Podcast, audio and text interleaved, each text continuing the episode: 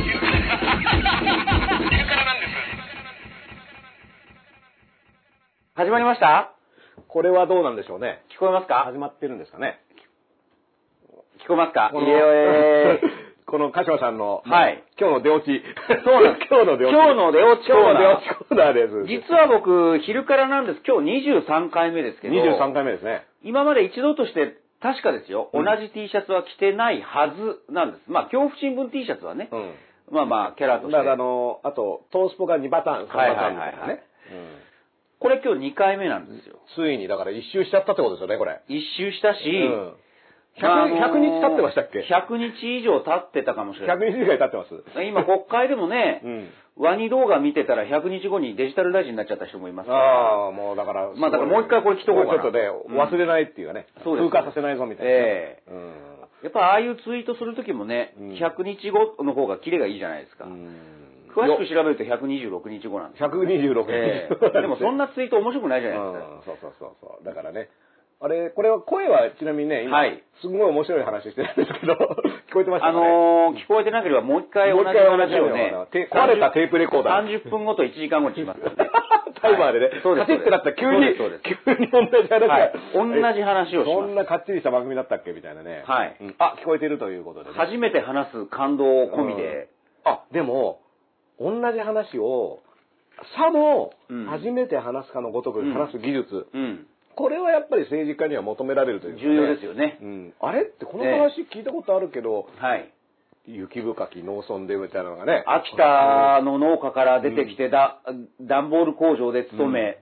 この世の中は政治が動かしてるんじゃないかと気づ気づき、きみたいなっていうねね。もう何回もいろんなとこでこう、プロフィールトークやるじゃないですか。うんそういうとこですよね、政治家に求められ大事なんる。ですよね全く同じテンションでやんなきゃいけないっていうねね、普通の人は自意識高いからそんなこともう、もう、もう恥ずかしくていいよっていう。んのをそこはやっぱうん自意識をうんキュッとこう折りたためるっていうかねそうですそうですなかったことにするっていうちょっと自意識をパンケーキと一緒に食べちゃうみ自意たいな。識をパ自意識パンケーキ、ええパタってやって食べちゃうみたいそうなです、そうです、そうでい。すやーでもね鹿島さんね、ええーい4連休ですよ4連休ですか。今しあのすごい本当正直言っはあて僕娘がはい。月曜学校休みだって言うまでうん知らなかったですもん、知らなかったですね。知らなかったで娘もええ何なら気づいてなくえて、月曜日放課後友達連れてくるねみたいなことを言ってて「うんああいいよいいよ」って言ったら、うんっていうか休みだった」って次の日になって言って「え休みなのうん。なんで?」って話をしたら「シルバーウィークですか?あ」ー。でシルバーウィークあ、敬老の日なんですかね、うんでシルバーウィークだって聞いたら、ううんちのねあの妻が、うんあじゃあ実家の両親にあのなんかしなきゃねって言って、うんえそのシルバーゴールデンでシルバーなんじゃないっけって思ったけどよく考えるとその敬老でシルバっていう意味なんですー、かダブルミーニングなんですかねこれあー、そっかそっか。なんかちょっともう何にも分かってないあー何にもまあ分かってなね、自い、民党の党やん四役とかのあの絵も、シすルバーごいシルバーウィーク。シルバーウィークがずらっと並んで永遠のシルバーウィシルーク。バーウィーク、。66歳下村そうですそうですね、博文、若手ですみたいな、ね。すごいです60代で若手になるっていうのは、ええなんか夢がありますよね。 2回幹事長ね、カッコ81っていうね。過去81。いや、そうです、そうですあ。のね、まあ今日ね、本題でいろいろ喋ると思いますけど、うんなんか麻生さんとか二階さんがね、ええ今後のキングメーカーとしての影響力を保てそうだみたいなのうんを記事で普通に知れって書いてあるんですけど、ええ81歳で今後キングメーカーになる気なのかみたいなそうですそうで、割とね、あの日本の年齢の感覚がどうなってんだっていう。だから、まだ2回だけじゃなく3回、4回を目指してるつもりらしいなって3いう。回、ね、5回ぐらいまで行くっていびっくりしちゃううよね。ねちょっと、まあ2回になるのに30年かかりましたからね。うん1回からね。そうそううそう そうんいう。だから、あのー、4連休で、うで、でも東京都の、僕らはい一応東京都在住だから、あの、GoTo? GoTo ね。 GoTo はうん10月から、うん来月かららしいんですけども、なんか、なんでお東京都 OK になったのかみたいなのが、そうなんですよ。いまいちわかんまなあい。 10月だから、みたいな。改変だからみた改いな。変だからそう、改変期そういう、改変期変わるから、うん、オ一緒にみたいーなルスターとかやる時だから、でもそういうことでしょ、だって。東京も入って、みたいな、うん。なんかね、別に分科会のお墨付きとか、むしろ後からただつつけうんてるだけうでん、ないでしょうね。ない基ですよね準のあれとかね。基準が変わったわけでもないし、うんうんで、あの、感染者数が落ち着いてきてますっていうのも、どこを起点にして落ち着いてるかによって全然違って、そうそうそうそうそう。だって本当に6月の緊急事態宣言が明けた時のうん東京都の感染者、うん判明者数ね、うんあくまでこれは検査して分かった人の数だから35人とかなんですよ。はい。でも、い今全然そんなより多いわけだかうら、ん。で、あの時は、その後、東京アラートを出してうる、ん。そうですね 。だからそうですね。東京アラートを6月に出して、まあ、都知事選もいろいろあったかまらあね。まああの、うんね、都知事選が、やってるから、やんもなうきゃねいけな都か、った知から事選のためとしか思えない、そうそうそうあの、小小池ロードみたいな、うん小池ロードマップで、うん都知事選ロードマップで東京アラート出して、その時の判断と、じゃあう今ん判断がか、これ、この話、さっきのにつながるんですけど、何回もしてるから、あれ、この話ってしたよなって気がするんですけど、うん改めて言うと、うん。なんでこの時に、うん。あの、アラート出したり、県外またいじゃダメって言った判断をしたベースのデータと、はいはいはいはい今 GoTo いいですよって言ってるデータのベース、あるいははい7月の段階で GoTo はいはダメですよって言ってたうん。ベースと、うん今 GoTo いいですよって言っているベースが、なんだったら夜10時からも営業していいですよ。。いいですよっていうう、いや夜ね。うんだから、、夜のコロナウイルスの活発な動きがうん減少したっていうなんかエビデンスが、うんもともと僕はね、うん。ウイルス夜行性じゃないからうん関係ないですよねって話はしてたから、まあ、そこには戻るんですよ。はだいからもともと関係なかったっていう意味では、うん夜やるっていうだけでも意味ないから、うん。でも、え、それ関係あるみたいな話してたんですよね、はいっていうのはが、OK になって、で、今度、声を出せないクラシックとかうんは入場制限も大丈そ夫うですでねすよっていうことになって、で声出す出さないだったら、黙ってりゃ何でもやっていいんじゃねえかみたいなそうです、そうです。話になりますよね。だからお笑いなんかね、うんむしろこう、人気者で受けるライブはちょっと要注意だけど、うんまあ受けるやつはどんどん満席にしろっていう。ん地下芸人はガンでガもンそういうライブは満席にならねえだろ、そもそ っも。ていうそうあいのろんなそういうジレン矛マが盾が、ジレンマが、ねじれ現象があそうるなんんで。ですすよ盛ね。り上がんないやつはやっていいよって言わせるってそいうそううそうね。もうま満員でどうぞんなんかもう、うんガンガン呼んでみたいな感じで。いやそうそうそうヘッドえ、ホなンんでで満員にしないの気使わなくていい満員にしてよ、 ほそうらそう。そう入れて入れてって言って。。客が来ないだけなんですけどねっていう。まあだから、逆に言うと今までね、うん。そういったお客さんが普段読めない人でも、あの、コロナだからみたいなことが言えたのが、あれっつって、あの、めくるとね、そういう言い訳は使わなくなるんですけども、いハンマーダンスですよ、やっぱりねだから、うんね、こうブヨンってなってるみたいなね。そうですそうですだから、よくわかんないっていうのは正直なところで、うんいや、あの、いろんなね、そのことがじゃあできるようになったものをいいこととうん考えるんだったら、うんまあそこではもうじゃあ感染拡大はないっていう判断なんですかあの、クラシックでみんなが集まっても大丈夫だっていうのが証明されたんですかね、なんかね。だから、ムードですよね。ムードですよねムードですよ。うんムード歌謡戦略。ムード歌謡ですよね、うムード歌謡でまず満杯にしようみたいだな。から、あと文化会とかも、そうなんですよ。ちょうど1週間前ね、えー番組で、じゃあその根拠っていうのはどういうふうに明確に出てるんだろうっていうのうんをスタッフと一緒に調べたら、やっぱり出てないっていう出てないんですよねまあもちろん、だからこその政治判断だから、いやいやわかんない政治判断でこれやってきますって、でもそれちゃんと言わないといけないですよね。だって、それでも必ず分科会とかに掛け合ったとか言うじゃないですか。だかはらい、あたかもうん科学的な知見を得て決めいたたってだいいう。てっていう。ふりをするんですよ僕らそういうふうに思うんだけど、うんふ言いりを方してはるねうん。だけど、いや、こう決めたんだけどよ、どうよって言ってるだけですよね、これ。だから政治判断ですって、政治判断をするんだったら政治判断ですって、ちゃんと言ってほしいですだね、どかうぞら、これって結局じゃあ、何かあった時に、うん大丈夫だって言ったじゃないかが、そうそうそう結局分科会になんとなく流そうなんですそうなんでれるような、はい玉よけに使われてる感じですよね。そうなんで実す際決めたのは政治家なのうに、ん。え、だって文化会にかけようってお前らうん大丈夫っつったよなっていう、う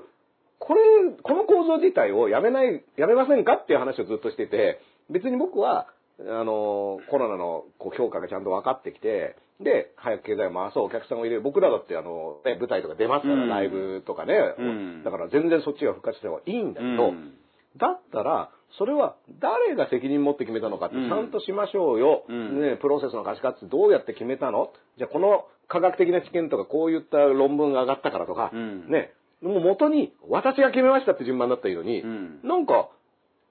いや、あの、あ、OK、え言ったよね、そうなん OK ですっよてねみたいな話をしてるわけですよね。だから、これ、あの、で、なんかみんな頑張ってるし、うん。で、あの、西村さんがね、言ったのうん僕覚えてるんですよ。だってもう自粛は嫌でしょって言われた。嫌でしょいや、うんえってさ、うんそれをやれって言ったのどっちって。そうそうそうそもう自粛は嫌ですよね、うんみたいなこと言って。いや、うん自粛っていう、自分で、ね、自分でやれって言われてるのがそもそも嫌だったけど、あの、政府の要請で自粛を要請してきてるわけだから、で、要請してきたやつが、だってもうあれやでしょっていうのって、すごい卑怯なことをやってるっていうのが、だからこ、このシステムって、だからコロナでもそうなんですけど、今までずっとそうだったんですか、中曽根さんから始まって、その小泉さん、安倍さんもそうだったけど、自分がこう進めたい政策って、なんかこう、学者とか揃えて、うん文化人とか揃えて、なんかね、話させるじゃないですか。うん それが上がってきて、うんじゃあやりますかっていう、うんそういうセレモニー的なものってあったじゃないですか、なんか。それもコロナで同じことしてる感じがありこんまなすこよとしたんでねすよね。。うんで、なんだったら、ああの、安倍政権のレガシーのね、うんあの、やっぱ安保法制っていうのは、うん僕はすごく、あの、評価さておき大きいことをやったと思って、まあ僕の、あれは何かっていうと、要は、実際会見しちゃったみたいなね。まあ、だから田原総一郎さんがね、うん。次は会見ですねって言ったら、うん安倍さんだかがらもう田原さんには、いや、実はあそこでも解釈そう OK になっちゃったからいいんですよ、うん田原さんって。っていう話。まあ、フィクサーにそういうふうに言ったと。うんうんで、実際ね、憲法解釈を変えて、憲法でダメって言われてたことを、やれるようになったっていうのはもう、だから、憲法変えちゃってるようなもんだから、うん僕はあれは事実上会見したっていうことでいいと思うし、そうですねで、そのことをむしろ突っ込んできて、うんでもあの時って実は憲法学者3人呼んで、うん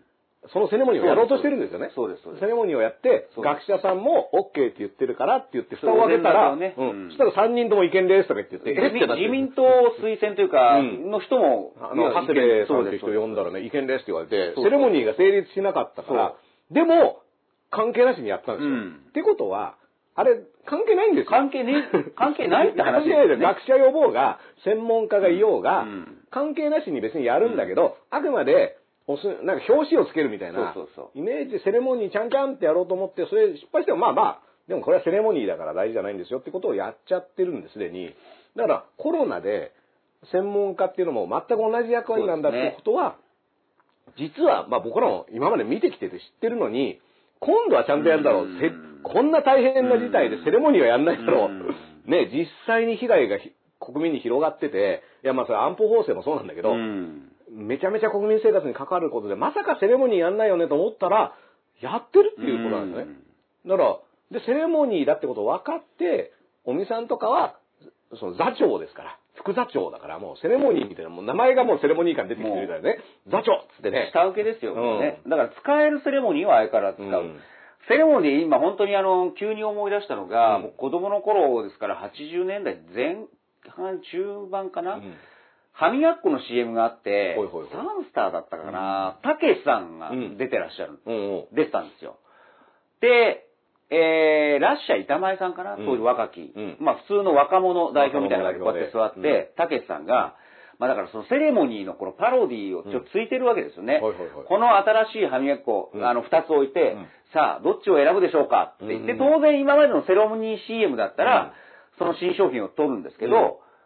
板前さん、ラッシャー板前さんは、全然違うライバル商品を取ろうとしたんです。うんそしたらたけしさん思いっきりピタッて上がって、で、その勢いで新商品を取って、やっぱりこれ選びましたねっていう。あ、うまいうまいですよね。そうだからそれですよ。だから、うんその憲法学者3人呼んで、うんさあ、じゃあやっぱりどういうふうに解釈、あの、意見していただきましょうかって言ったら、みんな逆のこと言っちゃったからうん、これもう全部引っ叩いてもこう見過ごしだてか、らそれは本当はたけしさんがプチッそうそうってやりに来なきゃいけなかそうったとか、そうそうそう。もしくは幕を見見て見ぬふりして、うんさあ続きましょうっていあうードンっていう、同じことを上げて上げてるみたいなことそをうそうそうでもそう、それはあの、コントとかネタだったらうんそれでいいわけじゃないですうんか。か、もう学者側がうんラッシャーさんをやるしかないわけですよね。ううんん。あ、すいません、間違えてました。でもでも本当のこと言っちゃったっていうね そうそう、だからうん、それはもうだから、なんだったらもう80年代にじゃあ、うんたけしさんが教えてくれたわけでそ、うそうそうそうそう。変わってないってことですよね。そう、セレモニーのお膳立て感ね。お膳立てっていうのはどういうこと、で、日本は建前本音みたいな社会もあるから、まあ、表向きじゃそれでみんな分かってて、うんネタだって分かってても、うん分かりましたっていうやってるっていう考え方はあると思うんですけど、最近そのネタだって言ってたのが、ネタだってもう分かんなくなって、だからうん、まだ、たけしさんがおいっつって言ってバンってやって、撮るっていうんうネタだって分かってたら、そこのからくりをみんなで笑うっていうんじゃなくて笑うのじゃが、もうベタになっちゃったんですよね。うんネタだったものがベタになって、うんセレモニーですよ、これ。そうです、そうですって。言ってたのが、もうみんな本気で、だって専門家が、うん分科会が言言っっててるるかじらゃん、みたいななっちゃって、うんいや、これ、もともとだって、うん安保の時の憲法学者の扱い見ましたよね、みたいな。そうですねでああいう時にじゃあね、あのーまあ、木村聡太さんとかね、よく解説で喋ってましたけど、あんなの、あれを意見と言わない人は探す方が大変ですと。うんでもその時にね、今、総理大臣、輝く総理大臣の菅さんはね、うん。そういった合憲だと言っている憲法学者もいると聞いているみたいなことを官房長官会見で言ってるんですね。でも具体的に誰かみたいな話をしても、そういう人もいると聞いております。うん一定数いるとき、こういうもあるみたいなね。でも、自分が呼んだ人すら違憲なんですうよ。ん。じゃあ誰なんだみたいな。で、その後出てくるんですね。そうそうああの、セレモニー芸人それ教えてくれよかったうねうんん。セレモニー芸人がその後、うんあの憲法学者うでん大丈夫ですって言ってる人は後で出てくるんだけどそうそうそうそう、いやもうそれセレモニーで失敗した時に、はいガヤ芸人がねうん、セレうんあ、僕だったらできますみたいなそうそうそうそう、そうね、あの、そういう人が出てきちゃってるっていうのが、もう、あの時点でもう物バレだったわけで、だからそれを忘れてるんですよね。多分、だからあの時昼からなんですがあればねうん、多分そういう話をしてたと思うんですけど。いや、本当に、だから、もう一回戻すと、うん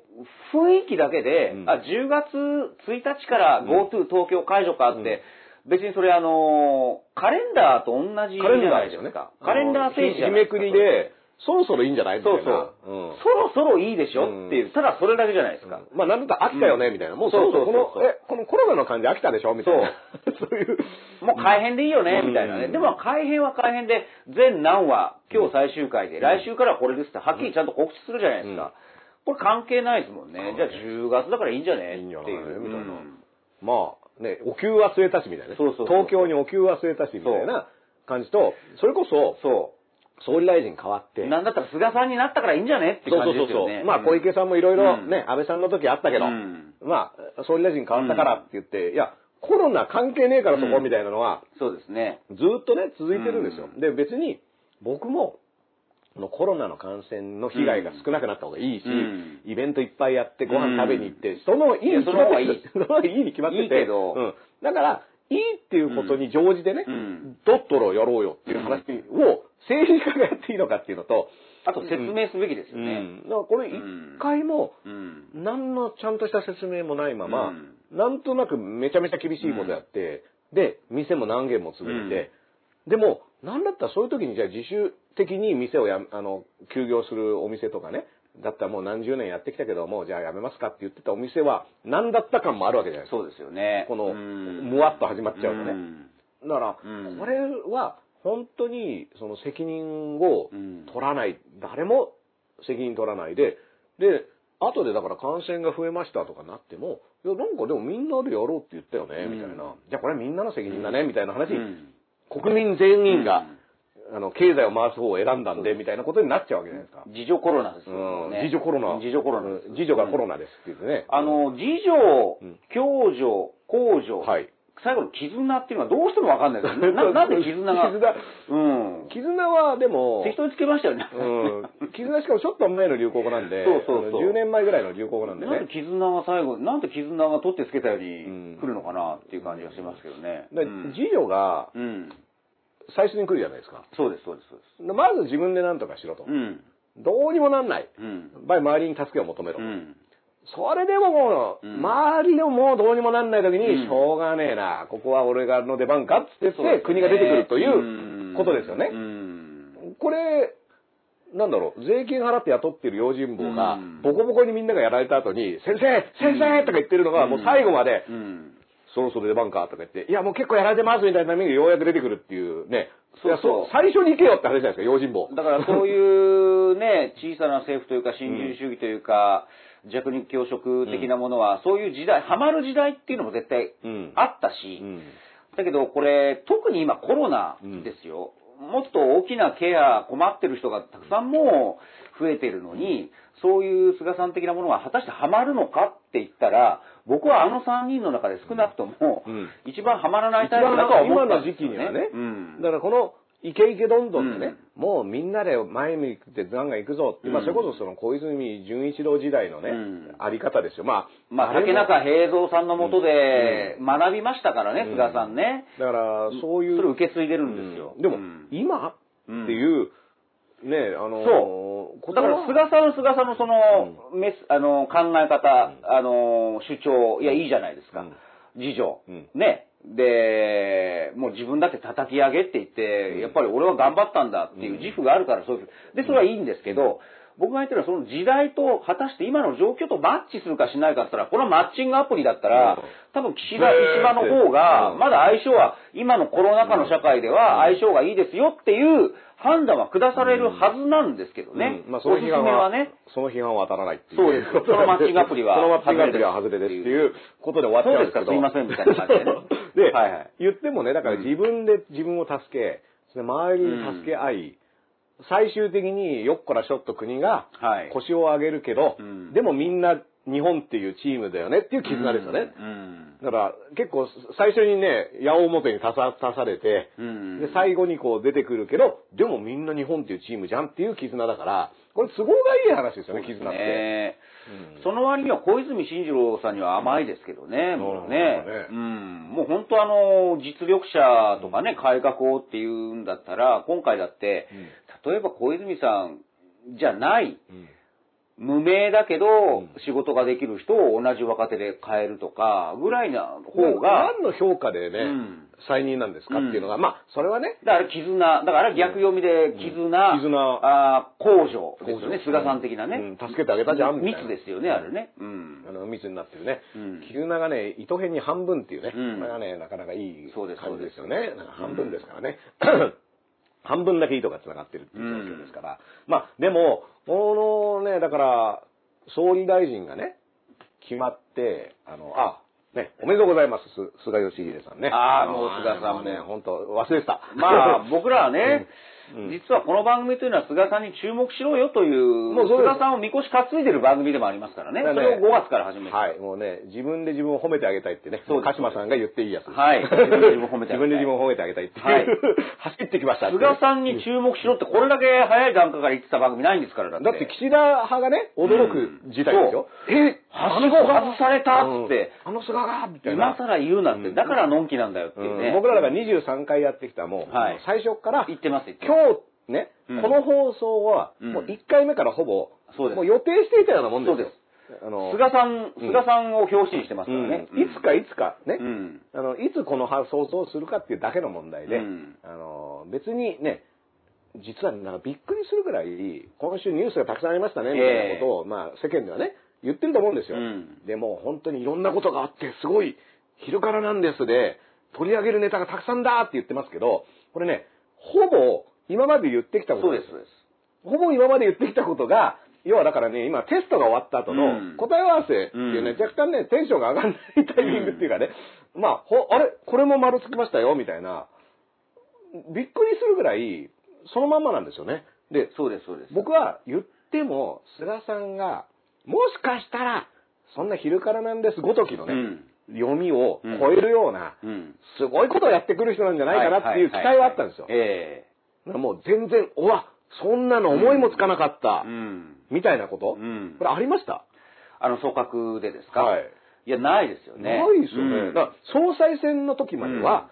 その派閥で、はいあのーの力学で、うんまあもちろんその派閥の力学っていうのは違う意味になってるっていうのは、うん鹿島さんが先週ね。そうそうそう、実はね。うんあのーうんは同じ派閥の力学って言い方をしてるけど、うんうん前の、前のイメージの派閥の力学っていうのは、それぞれオラが対象を勝たせるための、そうせめぎ合いの中で、ここに落ち着くっていう。で、手を握るっていうのもあるんだけど、今はもう二階さんと菅さんがバーッと駆け出しちゃって、うんあ、もうこれが支流だって、ね、判断したから、あの、麻生さん、細田さん、竹下さんが三三波で、うんねグッとね会見して、だから乗らざるを得なかったんですよだからすごい派閥の力はやっぱり弱くなってるし。だから主導権は二回、あーあの、菅さんが握ってることは確かだと僕は思ってるんですね。うんで、その上での、そうあの、派閥均衡だから。だから、言ったら主導権を菅さんが握ってて、本当に菅さんは自分には自分の考えがあるからみたいなことを言ってたから、うんもっとできたと思うんですよね、うん。本来なら。うん。でももしかしたら逆に言うと、菅さんの考えってのも実はこの程度のものなんじゃないかっていうことも言えるんですよね。だから要は、あんまり能力ない。うんその、人事を掌握するとか、うんその、ね、裏で、裏方として、すごい実力者っていうことは言われてきてるんですけども、それって単純に、あの、外れて、出世コースから外れたやつを、あえて重用したりっていう、そういう心理的なからくりで、はいはい。人事をやるだけで、いや、能力査定みたいなうん。ことではないんじゃないのかなっていうのが、うん今回だって、まあね、もう輪に来てますけど、うんね、デジタルを誰に任せたか。そうです、ね平井先生ですか平井先生、うん平井拓也先生ね。そうです。これ、ね、確かに、あのー、桜田ね、はい。大臣っていう方がいましたから。あ、面白いおじさんいましたね。うんで、あの人が IT をやってましたし、五輪のね、こともやってたから、よく考えたら、まあ、それに比べたら少し、で、この、平井さんって人はだから、実はまあ、自民党の中では、そのネットが強いと言われてるんですよね。はい。で、まあ、福島みずほさんの悪口を言ったり、この自民党の中でのネットが強いっ ていう、この不確かさ、この危なっかしさ、危なっかしさがねいいですよね。いい自ですよ民党の中ではデジタル2っていう、だから、こあのの、危なっか、ずらっと並んだシルバーウィーク軍団の人たちが、いやそりゃそうだろ平井君、分かってるね、みたいおな。前何や iPhone 使ってんのかぐえらいの、 USB。そう、ガラケーだぞ俺なんかう。んガラ、なんだったらガラケー自慢されますからね。ううんん俺どうだっつってそう俺がやっぱり繋がるんだよいざっていう時はよ俺がいいんだよ。なんかうんネットとかよくわかんねえもんね。そうそう目に見えねえじゃねえか、そんなの、みたいな。だからいいんですよ。自民党の中ではデジタル2と言われているっていう、うん必ず前置きがつくじゃないこでれすか。がね、これがいいですよすごくね、うんやっぱ大事で。うん。で、実際だから何をやってたかっていうと、ニコ生でうんコメントをいっぱい書いてたりとかう、ん。あと、アベピョンですかうん、安倍ぴょん。アベピョンをね。いいですね。最高じゃないですか、ももうう。これ、もう安倍ぴょんが、次はうんスガぴょんが、ね。スガピョンですスよガピョンが出てくるっていう、ええもう平井さんになったからにはもう、うん早くもスガぴょんの開発に入ってるっていそうそうそううそうことですよね。うん。どんなキャラクターなんですよね。かなんかやっぱ髪型とか一緒なのかな。あのなんかスガピョンね。スガパピンケーキから出てくるじゃパないンですケーキ、か。パカって、パンケーキがこうやって割れたらピョーンって出てくで、る。で、ついでに河合さんも出てきちゃうんだけど。あ、それはおいおいおいおいおい、お前が出てくるんだ、みたいなね。そう、河合アンギは見せ可ない愛い兄がポンって出てきそうになってるのを止めるっていう、んそういう可愛いちょっと姿設計がおかしくてね、うんちょっとね。ああれうん間違えましたみたいなそうそうそう だからそういう人ですから、うん平井拓也さんね、うんでなんだったらこの、ね「昼からなんです」の課題映画でね取り上げまあしたねなぜ君はそうこいうれ僕も今日持ってきましたよ。これ実は今日違うネタお話で、あなるほどなるほどでもたまたま持ってきたんでね。そうそうそうそうこれ名作ですよ、名作ですよ、今年のうん、ドキュメンタリー。うんでこれで実はあの取り上げてる小川淳也議員と同じ選挙区、うんで要は小川淳也議員っていうのは毎回選挙区で勝てないそ毎回選挙区で勝てないって言った時に誰が勝ってるかって言ったら、うもう平井拓也さんなんですよね。で、この平井拓也さんは、地元の新聞新聞社オーナー一族のねう。、これね、うん地方あるあるなんですうよ。ん地方あるある、大体、その地方で一番の権力って何かって言ったら、新聞社だったりするんですよね。あのーじその下うにん、ラジオ局とかテレビ局とか持ってるし紐付けになってますからねそこに広告も絡んでくるし、うんだから大体地方で、まあ僕も地方出身だからあえて地方地方って言いますけど、うん大体地元のメディアか、うん銀行かうん、県庁、この3つなんですよ、なうん上がりは、うんで、それで我慢できない人が、あの、菅さんみたいにと東京出てくるわけですそうよで。すあ僕らみたいなやつ地が。元はね。んそうそうそう。だから、それから、あの、こぼれたやつとかね。だね、うんあの、プチカシマさんをね、僕の口から説明すると、雪深き長野のね。そうですそうです そうですね、なあの、山の中隣では青木治さんがソリで学校に通うようなね、雪深い、本 当、クソ田舎ですよ。バンってね、ええでそこで耐えきれずにね、うんあのと東京に飛び出してやるんだって言って、うん出て東京に行けばなんとかなるっていう、あのふわっとしたうん菅さんの、うんいいですね。うんだから僕は逆にそこ共感持つんですよ。うんなんだ、なんか叩き上げとか言ってるけど、うんただ、あの、北の国からの淳君みたいな感じで、そうそうそう東京に行けば何かあると思ったってなんといかなるっていうう、そこですよ。そのそこのポイントですからね。芸人なんてみんなそうですよ。うんうんうん。だからそこは取り立ててうん、叩き上げとか、なんかこう、状況物語を美化する必あ必要性はないんですそよう、だから、同じロジックでプチカシマさんを説明できるし、うん東京や大阪に出てくる芸人さんってのは、うんほぼみんな同じロジックで、同じ、同じロジックですよで。説明できるんですよね。だから、うんまあそこは別に嘘でもないけど、そうそうそう嘘じゃないけど、うんそれって大したことでもないっていうか、だからこれ田舎者から言わせていただくとうん、すでにもう東京でうん、ある一定の権力、今回は菅さんという分かりやすいうん権権力者ですけど、うんまあ他のジャンルでもいいですよ。会社のなんか部長さんとか、そういう人が改めてですよ、今までブイブイ言わせたのに、俺は、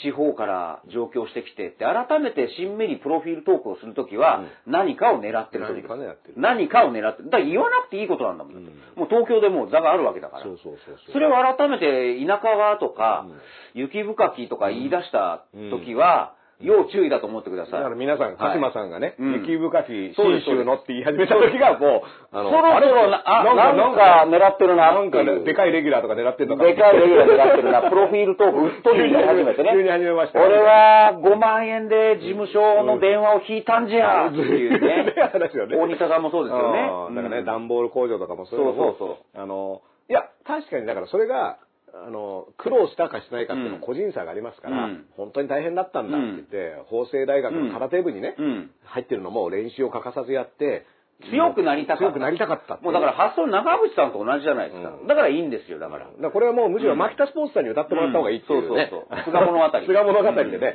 歌ってもらった方がいいっていうやつなんですけど、でも、だからまあその程度のプロフィールトークなんですけど、まあでも、要は、その四国のね、うんその、いわゆる、あー新聞社ね新聞社の、平井さんね平井さんっていうのも、だから、要は、一族ですよ、だから。情報と、うん情報も全部握っている。なんだったら地元ローカルスポンサーも握っている。それで人脈も握っている。いわゆる地方ローカル財界のつながりをもう見事な勢いですよ全部握っているっていうところの御曹司がうね、ん。が自民党っていう与党から出てきてるっていうのが平井さんですから。そこで地元の新聞はどう書くかって話いなんうですよ話ね。なんですよね。うんで、それに対して小川さんは毎回、異論では負け、異論では負けっていうのを繰り返して、でも、なんとか比例で、あの、議席を確保してきたっていう、でも、小川さんはやっぱり選挙区で勝たなきゃいけないって言っている、まさにうん、その相手が平井さんなんですよね。すごいね。うんで、今やね、だから、片やだから、もうこの人を勝たないと自分が、あの、一発の議員じゃないんだって小川さんが思ってる相手っていうのが、今、デジタル庁を作るぞって言ってる、ね、その自民党のこ中でれねはまあなんか高校野球の県大会で言えば注目の、うん注目のこうブロックですよね。そうそうそう。足立みつるさんとか漫画にしちゃうみたいな、ねそう、下手な全国大会より盛り上がる、盛り上がっちゃうっていう。で、毎回平井さんが勝ってるわけですね、うんだから。で、この希望の党の時の選挙戦っていうのが基本的にはこの映画のうんある種の主軸になるんですけれども、でもその時もじゃあ平井さんっていうのはどういったことを主張しているのかっていうのも実はずっと一緒なんですよね、はだいから。で、でも盤石なんですよ。で、うんこの盤石さっていうのが、うん僕はあの杉並区の石原信輝さんもはい同じことを感じるんですけどはいはいはいはい、あのー、盤石なんですよね。うね。ん。で、選挙に強い盤石だっていうのは何を意味してるのかっていうのは、このワニの人をうん。毎回国民の代表として送り込んでるわけですよね。うんあのワニの人ってのは分かんない人がいると思うんで、説明しておくと、あの、毎日新聞でね、はい。あの、国会が崩壊してるという連載記事が上がっていて、特にあの検察庁法改正案の時ね。うんで、で、国会議員は、まあ前から寝てる人とかよくね、あのーなんかこれ寝てんじゃねえかみたいなのがあったんだけど、いや、それどころじゃないっていうので、毎日新聞で、あのー大場さんっていう記者がね、カメラ持って、うん。国会の傍聴席行って、ひたすら議員が何やってるかを撮影した結果、出るわ出るわでね、まあいろんなのが出てきた中で、あの、まあ、野田聖子さんがね、女帝。女帝女帝を熟読しているっていう、あの頃ですよねまさにねうんうんそれとか、あの、戦記物の小説を読んでる人とか、セサミンをサイトでね、セサミンを調べてる人とか、まあ、そういった人の中に、この平井さんは、ワニ動画を見ていたと。そう。で、確か本当にあれ、検察庁法改正案で、SNS ではこれなんでって疑問が盛り上がってる中、いざ国会ではっていうう、んその対比がうんすごかったんですよね。まさに、その、なんで検察庁法なんて、この検察の、あの、定年延長とかやってんだって言って、割とその、ツイッターでも含めて、世間がわーっと注目を集めた時の、さて、一方、国会でではは、、平常年でワニ動画そう、。ワニ動画。ううんん。まあ、ちなみに今日ね、あの、日本の学者さんがイグ・ノーベル賞を受賞したんですけども、うんあの、ワニにヘリウムをほら飲ませるとね、 やっぱりもう時代ワニ時代がワニなんですよ時代はワニ。うん声が高くなるっていうね、ワニ動画見てたらうん126日後にデジタル大臣になるっていううんうね、んこの漫画。漫画やばいですすよ。ごいじゃないうんですか。で、噛まれてるのはお前だぞって俺は散々言ってましたよねうん散々言って。ていや ワニ動画見てワニで見てるけど、いや、今検察庁法改正なんで噛まれてるじゃねえかうん。平井さん気づいて。気づいて、今ワニに噛まれてる、ワニに噛まれてる。そう嫌い後ろ後ろってねパコやってやられてるっていうね。うんうんでしかもそのワニが声が高くなってるっていうのが今ですからねそうそう。あのおい、嫌いって言ってる状態ですから。これね、いろいろやっぱりワニがね、そうです。どうしても、今年の動物はワワニニで、す。あの、はいもしかしたら今年の漢字の一文字でね、ワニ。ワニです。 魚編ですみたいなねえ え。そっかそっか、ワニ来てるなワニ来てますようん。ちょっとね、やっぱ、ワニ季節してね、うワニ情報を今集結してきてますからいいですね。うんこれをだから平井さんがどう裁くかっていううんワニ裁きのね、うんあのクロコダイルダンディっていう映画が昔ありましたけどねそうそうあのどうやってワニを裁くかってでいうも本当デジタルね、をデジタル化進めるんだったら、本当に、そあ森かけとか森友の文書がありましたってなんかこう、いきなりね復元しちゃいましたとか言ってほしいですよね、なんかね。ううんん110番に電話っつってね、そうそうそうそうそうんあの、公文書、公文書110番っていうのがね、うんあの、縦割り110番のちょっと意味がわかんないんですけど。縦割り110番。 縦割り110番は、なんか、えなんだろう、何が、だからあれもうん、思いません、うんいや、河野さんが、その、行革、うん張り切ってるじゃないですか。でもまた出たなと思ったのは、うんこれ畠山さんとかツイートでも指摘してますけど、う結局その、公の官庁とかじゃなくて、自分のホームページで、その、ご意見、目安箱的なものを作ったわけでしょそうそうそう。で、そこで名前、住所、うんで、全部まあ個人情報入れて、まあこれが漏れたらどうすんだっていう。だけど一方では、ああ、河野さん素早い素早いって言うんだけど、んこれでもやっぱり公私の区区別全くですよね。で、で、これは僕、もう口酸っぱくして言いますけど、あの、ブルーインパルスのと、うんブルーインパルスの時と全く同じじゃないですか。うんで、あの時ね、僕は、これ、ブルーインパルス、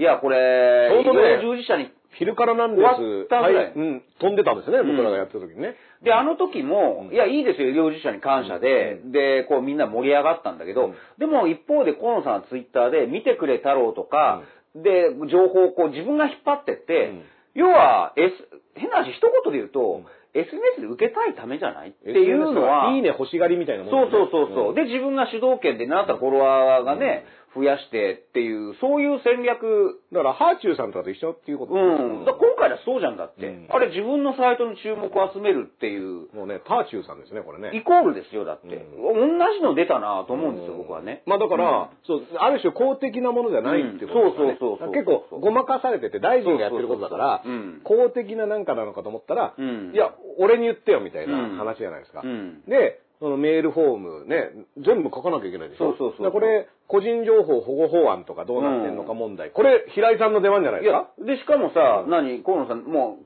昨日の時点ではですよ、すでに数時間で700通ぐらい来てます。危ない危ない嬉しそうに言って。で、全部目通そうと思ってますって言ってるけど、一方で、ツイッターでは気に入らない意見は全部ブロックしてるわけですよ。そうそうそうの人が全部目通しますっていう、この矛盾。矛盾これね、ずーっと言われ続けると、これから河野さん、うん多分総裁選の候補とかになると思いますけど、で、発信力が強い、発信力が強いってマスコミは言いますけど、そこの中でどれだけのもの、例えば気に入らないものに対しては、フェイクニュースだって言って、うんフェイクニュースでも何でもなかったですよね。プロデュースなんかどうでもいいって秋田の伊豆ショうんアショアのね、候補地。あれもう、んイージス・アショアの話もうん、決断したっていうことでみんななんうんか、あの、英断だって言ってるけうどん、いや、最初に、うん。フェイクニュースだっていうところから始まってるんですよ、そこれってうい、あれ5月6日の読売かなんかうがん、スクープ出したわけですよ。うんで、もともと、これも因縁で、その数年前にイージス・アショアの候補地が秋田ってスクープ出したのも読売なんですよ。うんだから僕はこれ信憑性高いなと思ったんですが、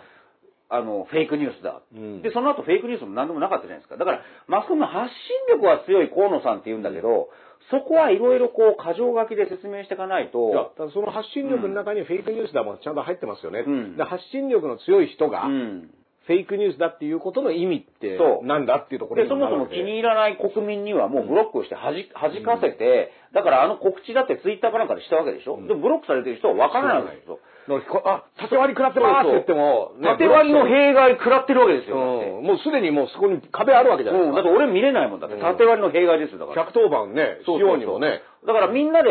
ツイッターでブロックして、気に入らない国民に、うんあの、情報を見せないのは弊害じゃないですかっていうのを、みんなで送ればいいんだよ110番、その110番どこにすればいいんですかその110番すればいいんじゃないその110番はどこにするの、うんみたいな話にな言っっちてゃう、ることが実は全然違うんですよ。人気取りは一生懸命なんだけど、そこの裏のブーメランがどんどんどんどん実は飛んできて、発信力がかっこ強いから、それをこう、ないように見せてるけど、うんこの弊害ってもっと出てくると思うんですよね。いやだからね、これ言ったら700人の人はね、うん個人情報名前連絡先とかを全部河野さんに教えちゃうっん。たまわたけじゃそないでういうすか、ご中心がいるんですよね、それね。うん教えちゃって、うんでこれはだから選挙だなんだの時にね、あのそういった個人情報を持っているっていうのは強みになるわけだかそうら。そう。で、もちろん河野さんはそんなことはしないだろうと思うけど、少なくとも疑われるようなことはしてるわけですよね。で、河野さん本人がしなくても、じゃあ秘書の中にね、うんこれ使えるって思う人がいたり、うん選対本部の中に確かにうん、この情報を使えるって思う人がいた時に、うんそこをちゃんとね、うん。あのーセキュリティかけて、うんそういった意図で使わせないとかっていうことができるのかっていうと、僕は、いや、私本人は預かり知らぬことで、うんで、選挙違反とかね、う公ん正法違反してるでって今までいくらでもあ、今長崎でもね、あの、ちょ裁判で、うんえっ、と、あの、般若心経を読んでた人が、選挙で、うんあの、要は規定の額よりもね、選挙運動員に払ってたっていうので、負けましたけど、そういったことで本人知らないって言っても怒るわけじゃないですうか。ん。で、あこれ河野さん、110番で結構情報集めてたよなっていうのを、秘書とか戦隊の人たちそうがです買うよっねて。ことだってあり得るわけだかだからら。本当はあれツイッターのやり口と同じで、つまり、ファンをずっと集めてるわけですよね。河野さん、河野さんって名前も住所も全部言ってもいいから、あなたがうん聞いてくれるああ、嬉しい嬉しいって、要は、心地いい意見だけを集めてるわけですよ。育ててるわけですよね。お父さんあれ、河野洋平って言いましたけど、ん違う意味の洋平を育ててるわけですよ、ね。あ危ない危ない。河野洋平を育てて河る野洋平軍団を作ってそうるってことそうですよね。そう、うん今、河野太郎さんは、ね、河野太郎が違う意味の傭兵を育ててるわ傭兵軍団けをねいや、そういうふうに考えても、うん茶化されてもしょ、あのーうんしょうがないよ、だって。うんうんだから、これ、まあ、しかも、実際のところ、その縦割り110番が何なのかもよくわかんないし、うんあの、ね、それも、まあ、要は、菅さんが縦割りね、悪しき、うんなんか、監視を、前例を打ち破り、うんで、縦割り行政を破壊するみたいな。うんで、確かに菅さんは、その、官僚の人事の首根っこを抑えることで、縦割り行政の弊害っていうのを、言い方はね、はいはいはい。いや、俺がこれ、首根っこ押さえたら、全然別に縦割りで仕事しないとかなくて、みんな言うこと聞くよっていう。うんでもこれって、その構図って僕らにとって本当にありがたいことなのかどうかっていうのはまた別問題だし、その、その意味で言ってたんじゃないですっていうのがあるわけじゃないですか。うんその内閣人事局っていうのを作って、それで官僚の人事を一括化することによって、その縦割りの、縦割り行政の弊害をなくすっていうコンセプトはそもそも民主党の時からあったわけだけど、でも、それってただ単に自分の気に入るやつを出世させて、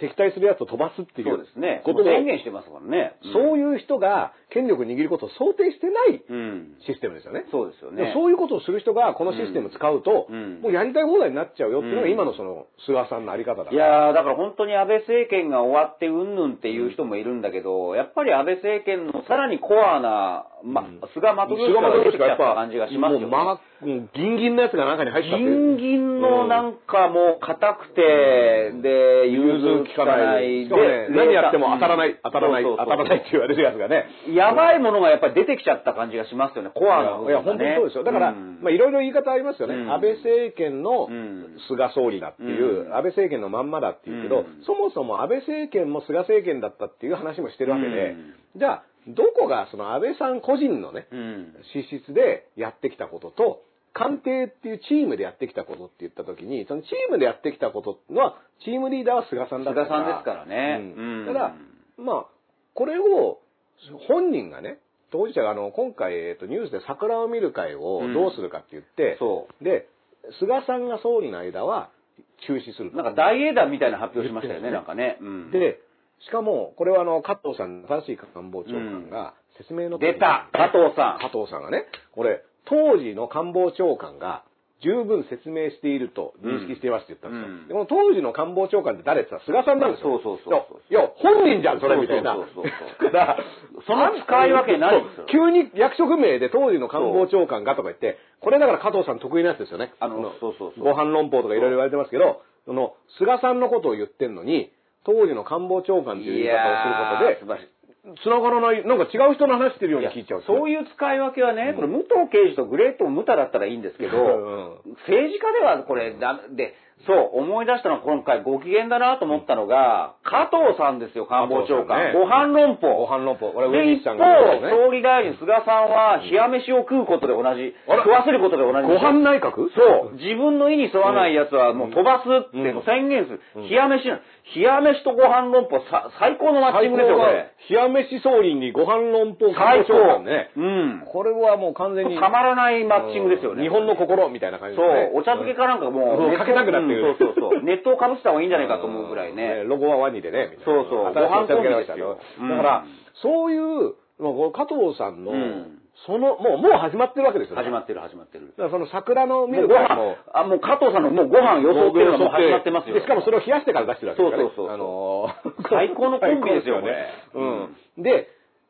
まあだから桜を見るのも何が問題かって言ったら、まさにその菅さんが官房長官やってた時にそうそうそうそう菅さんがね、そう。なんて答えてきたか、うんその問題に関して。もうやらないんじゃなくて、何があったのかを検証してくれってみんな言ってるわけです次の話は実は誰もしてなくてそうそうそうそう次やったっていいよ別にそうむしろちゃんとやるんだったらやっていいよ、うんね功労者を呼んで過桜去を調べながらやったっていいじゃない、質素に。ううんん。ね別に本来の趣旨であるね、国のに功労がだって国のために働いた人っていうのはコロナ禍でもたくさんいるわけじゃないですかそういった人にまあ年に1回桜でも見てっていうことに戻りゃよくて、うんタレントずらーって並べてそうやりゃいいんですよ何千人のね、1万8000人でやるとかじゃなくすればやりゃわいけいでんですよ。むしろ裏を見る会とかやりゃいいんですよ、うんだって。パンケーキ食って、みんなでパンケーキを振る舞ってね。うん。でも、あの、うんむしろね、僕は、それだったら本当に300人とか500人ぐらいの規模で、桜を見る会をやった方が、うんやりゃいいじゃないですかよっぽど僕はいいと思うんですよ。うんうんだって、っていうかこれもご飯論法と一緒で、うん誰も桜を見る会をやめろって やめるとは誰も。も言ってないし誰も言ってない、よやめるほどの何か不都合というか、うんまずいことがあったんですかっていうこと、話じゃないですか。うんだってうんそうそうやめるだけ言ってるけど、なんでやめんのなんでやめんの、うん桜やばいことなのっていう桜がなんか悪いことしたのかみたいなね。そうそうそうそうだかんら、桜を見る会やめるっていうのは、うん桜っていう花自体のね、うんに何か毒物が入ってましたとか、そうそうそうそうれだったらまあ、桜を見るのはやめましょうわかるけど、いや、そうじゃなくて、集まってたあんたのやり方のの問題なんだから、で、過去を問われてるだけで、やっちゃいけないとは誰も言ってないですよ。そうなんですよ。だから、結構ここも、それもご飯論法そうで、桜論法です桜論法ね、うん桜ご飯を出してきたみたいな感じで、うんうんうんうんで、これもね、あの、なん、どういう意図がわかるかわかんないんですけど、今日ね、うんグッドライフの山口うさんあーこれが逮捕されたわけですよ。うんで、この山口さんっていう人が、うんまあ、ずーっと詐欺をやっている人で、ずーっとやってるんですよ。いろんな形でね。で、今回オーナー商法っていうので、だから何回も過去あったわけでしょ、うんその途中で桜ミカにも呼ばれたってことでだしかょらそうそうそう。だから、あの、今回のね、オーナー商法っていうのは何かっていうと、何かのオーナーになってくださいっつって、うんでそれをまた貸しして、うんで、それで上がってきた賃金を、利益にしていくっていう、ね、僕なんか田中邦衛さんの CM でね、うんあんたも社長とかって言ってるのをちょっと思い出しちゃったんですけうど、んうんうんうんあの、その、そ詐欺で、うん要は存在しないもののオーナーをやらせてみたいなことをやってたんで捕まったんですけど、この山口さんっていう方は、もう、かなりね、安倍晋太郎さんの頃からの付き合あいおですね父さんのねそう安倍さんのね安倍晋太郎さんからの付き合いで、で、実はその、その時に秘書をやって秘書た、時代のね、安倍さんが、もうその時にもう会ってんじゃないかっていう話もあるんですけど、何が問題かって言ったら、この桜を見る会の、招待されましたって言って、山口会長、私は、あの、首相主催の桜を見る会に招待されましたっていうハガキを使うんって、勧誘をしてたんですよね。やっぱり、すごいですね、うん上の上を行く発想をしますよね。そうそうそうほら、ほら、これ、うんだからちゃ信ん用として。して、そうそう。わいや私がやってる事業、だって安倍さんのに呼ばれるぐらいいでやすよ。信用しますよ、そんなん見せられたら。ねうん。で、そのハガキを使ってうん広告作って、で、こういう有料企業、ね、総理主催の桜を見る会に出席するような有料企業ですって言ってる、そのハガキのところに、招待枠で60番って書いてあるんですそようね。そうそうそで、この60番って何なんですかっていうのが問題にう。なって。そっから調べたんだよね。うんうんで、あれこれって小泉内閣とかまでは、うん60番って総理大臣の、あのー推薦枠ですよね。まあだから何かを保存する時の、なんかカテゴリー、うんファイリングの目安のそうそ数う字そだうったそんうだよね。これは誰々、うん何々賞が呼んだ人は何番台でそうそうそううん、どこどこ賞が呼んだ人は何番台で、うん総理大臣が推薦した人っていうのは60番台だっていうことになって、安倍昭恵さんとかが呼んでる人もその台に入る。そうそうそうそうそうそう。だけど、内閣府に聞いたら、いや、そうではないですと。60番台がそう、内閣総理大臣のものとは限らないって言って、で、じゃあ、うん。今までそうだったのうが、ん。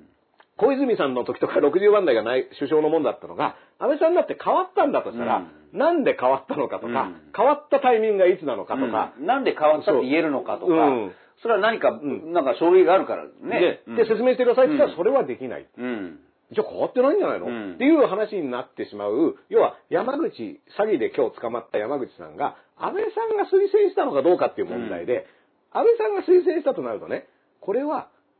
その人が、詐欺をやっている人を首相自らが招き入れてね、さあの、桜を見る会に呼んでたってことになるのと、うんうんさらに言うと、その総理大臣が誘ったっていうハガキを使って、さらに詐欺被害がうん増えていて、うん実際国民が被害を受けてるんですよっていう、ことに繋がっちゃうんですよね。うんで、これ桜を見る会のこういうことをうんはっきりさせてくださいねっていうのと、そうそうそうそ来年やめますっていうのは、うん。答えになってないんですよ。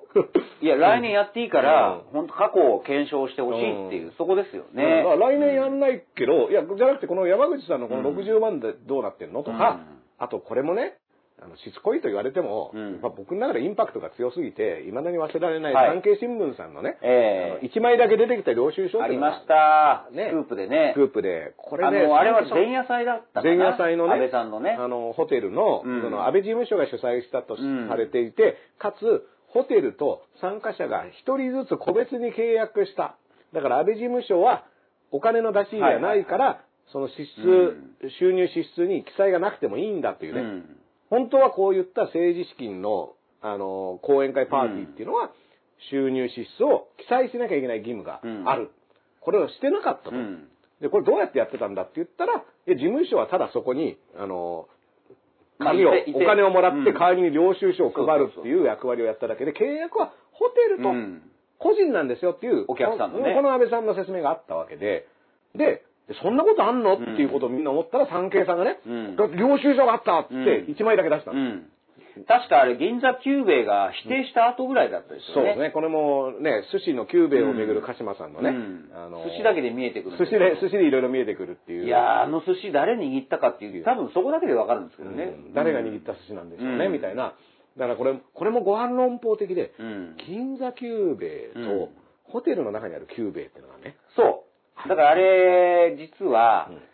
ほら、久兵衛が否定したから、あの寿司はって言うんで、だけど、銀座久兵衛、あれはうちの寿司ではありませんってうん確か言ってるんです。言ったんですねでも、うちのっていうのは銀座久兵衛本店のことだけを言っているのか、うんホテルニューオータにも,、うんにもあうんる久兵衛も含めて言ってるのかっていうのはわからなわい。かんないんですよね。これだから、それもご飯論法。寿司論法です寿司、寿司飯論法ですよね。はいどっちのす寿司め酢飯かわかんないみたいなね。あで、このホ酢飯テをル握ったニューのオータニには、銀座久兵衛の、まあ、支店じゃないけど、その、うんニューオータニ店っていうのがあって、で、ニューオータニに、これも僕番組で、サンデーステーションの番組でスタッフと一緒に聞いたんですけど、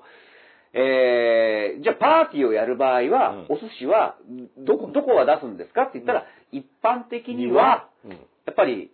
ニューオータニ以外の入ってないお店のものはお出ししません。それはだ一から般的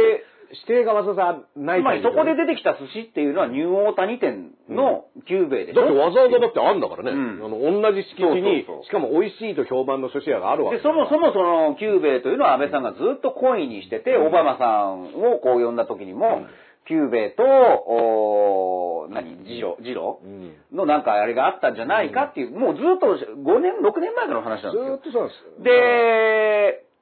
海外で和のあのレセプションかなんかにも、いろんなこう料理人を連れていく中で、キューベイの,、うんあの職人さんも連れてってるし、そういう、もう点と、長い点長いで見ていくと、久兵衛がね、ずーっと回転寿司で回ってきてるっていう状態なん単ですによ。あの前夜祭でじゃあキューベイじゃないっていうのは、いろんなこう面白さが出てくるわけですよね。なあのあれですよね、だからオバマさんがなんかジローを食べたいって言って、そうそうそうジローを食べた後キューベイも食わされてるっていう。そうそうそうそう寿司食いすぎっていう。あの日本に着いてホテルに着いたらまずキューベイキューベイのの寿司寿司が出前で届けられたと。うんで、俺おかしいと思ったんです、で、でも夜安倍さんとんあれだけ楽しみにしていた、そのジロジローに行くわけですよ、お寿司。うんその前に食うキュキューベイをね。だからキューベイ食う だから、これおかしいおかな。しいんですよ。だから、一つの僕の見立てとしては、旧米側に気を使っうた、んまあ安倍さん側からの差し入れなんじゃないか。いやそうすると一応、ほら、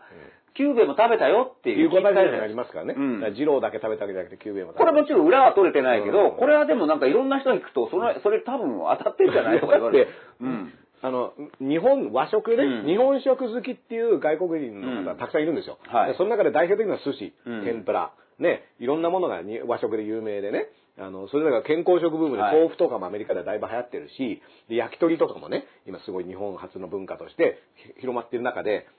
昼寿司、夜寿司ってあるのかみたいな。そうせっかくここに来たのにねそうそうそう、だから、これはそ、うまあ、一般的に考えたときに、確かそうに、そうそあの、いろんな選択肢がある中で、毎回寿司を食ってことはもう、オバマさんがすごい寿司、寿司だけが食べたいっていう場合はありう。得るんでもすけど、、う寿司まみれ。寿司まみれ。それっあらて。寿司まみれっていうのもね、うんちょっとややこしいですよ ややこしいです寿司三昧。あそんなに寿司三昧の寿司まみれ寿司三昧になるなるのかっていう、ね、これが、で、実際、うん小川さんが大統領を辞めて、去年、うん一昨年かな、うんい日本に来た時、安倍さんと久しぶりってそこ会談したのが、キューベイ。キューベ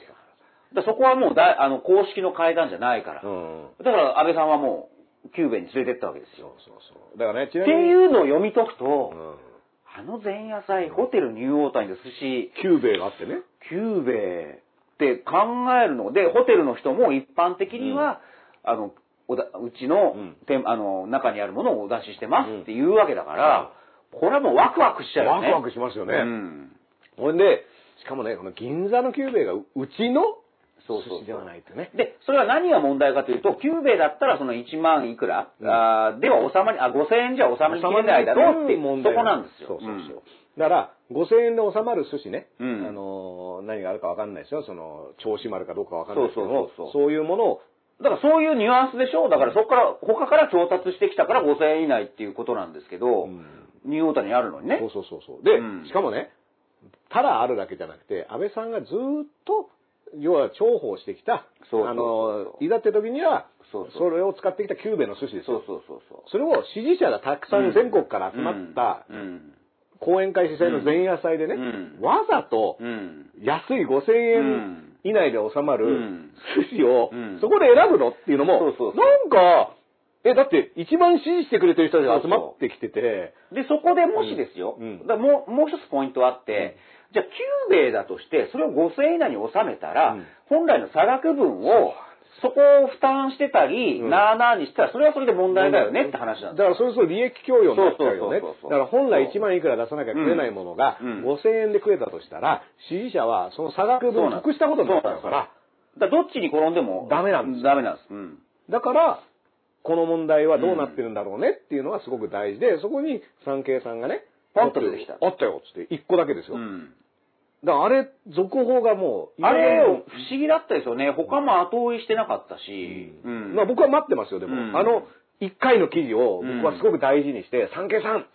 ねいやーだかうんらこれだけでね、寿司を、あの寿司は何だったのかっていうのだけで、一冊の本書けると思うんですけど、ね。寿司巡りみたいなね。うん。これ僕らでやった方がいいのかな、これ そうですねうん誰もやらないんだん誰もやらないですかねだってうんで寿司、本当にくだらない、寿司の話なんかくだらないって思われるかもしれないけど、うんでもそこが解明すれば全部わかるんだから全部わかります、前夜祭とか、うん桜を見る会とは何だったのか、ああ、やっぱりこれ、身内とか支援者をこう接待してただけじゃないかって話になっちゃうからね。うんだからね、あのーまあ、領収書もね、1枚出てきたけど、うん何百人って参加してるわけですから、うん何百枚と発行してるわけですよね。うん他の人で、僕はその時も言ったし、今も思ってますけど、まあ安倍さんを支持してんだから、うん。こんなのだって領収書出せば、一発で安倍さんが言ってることは本当だってうん。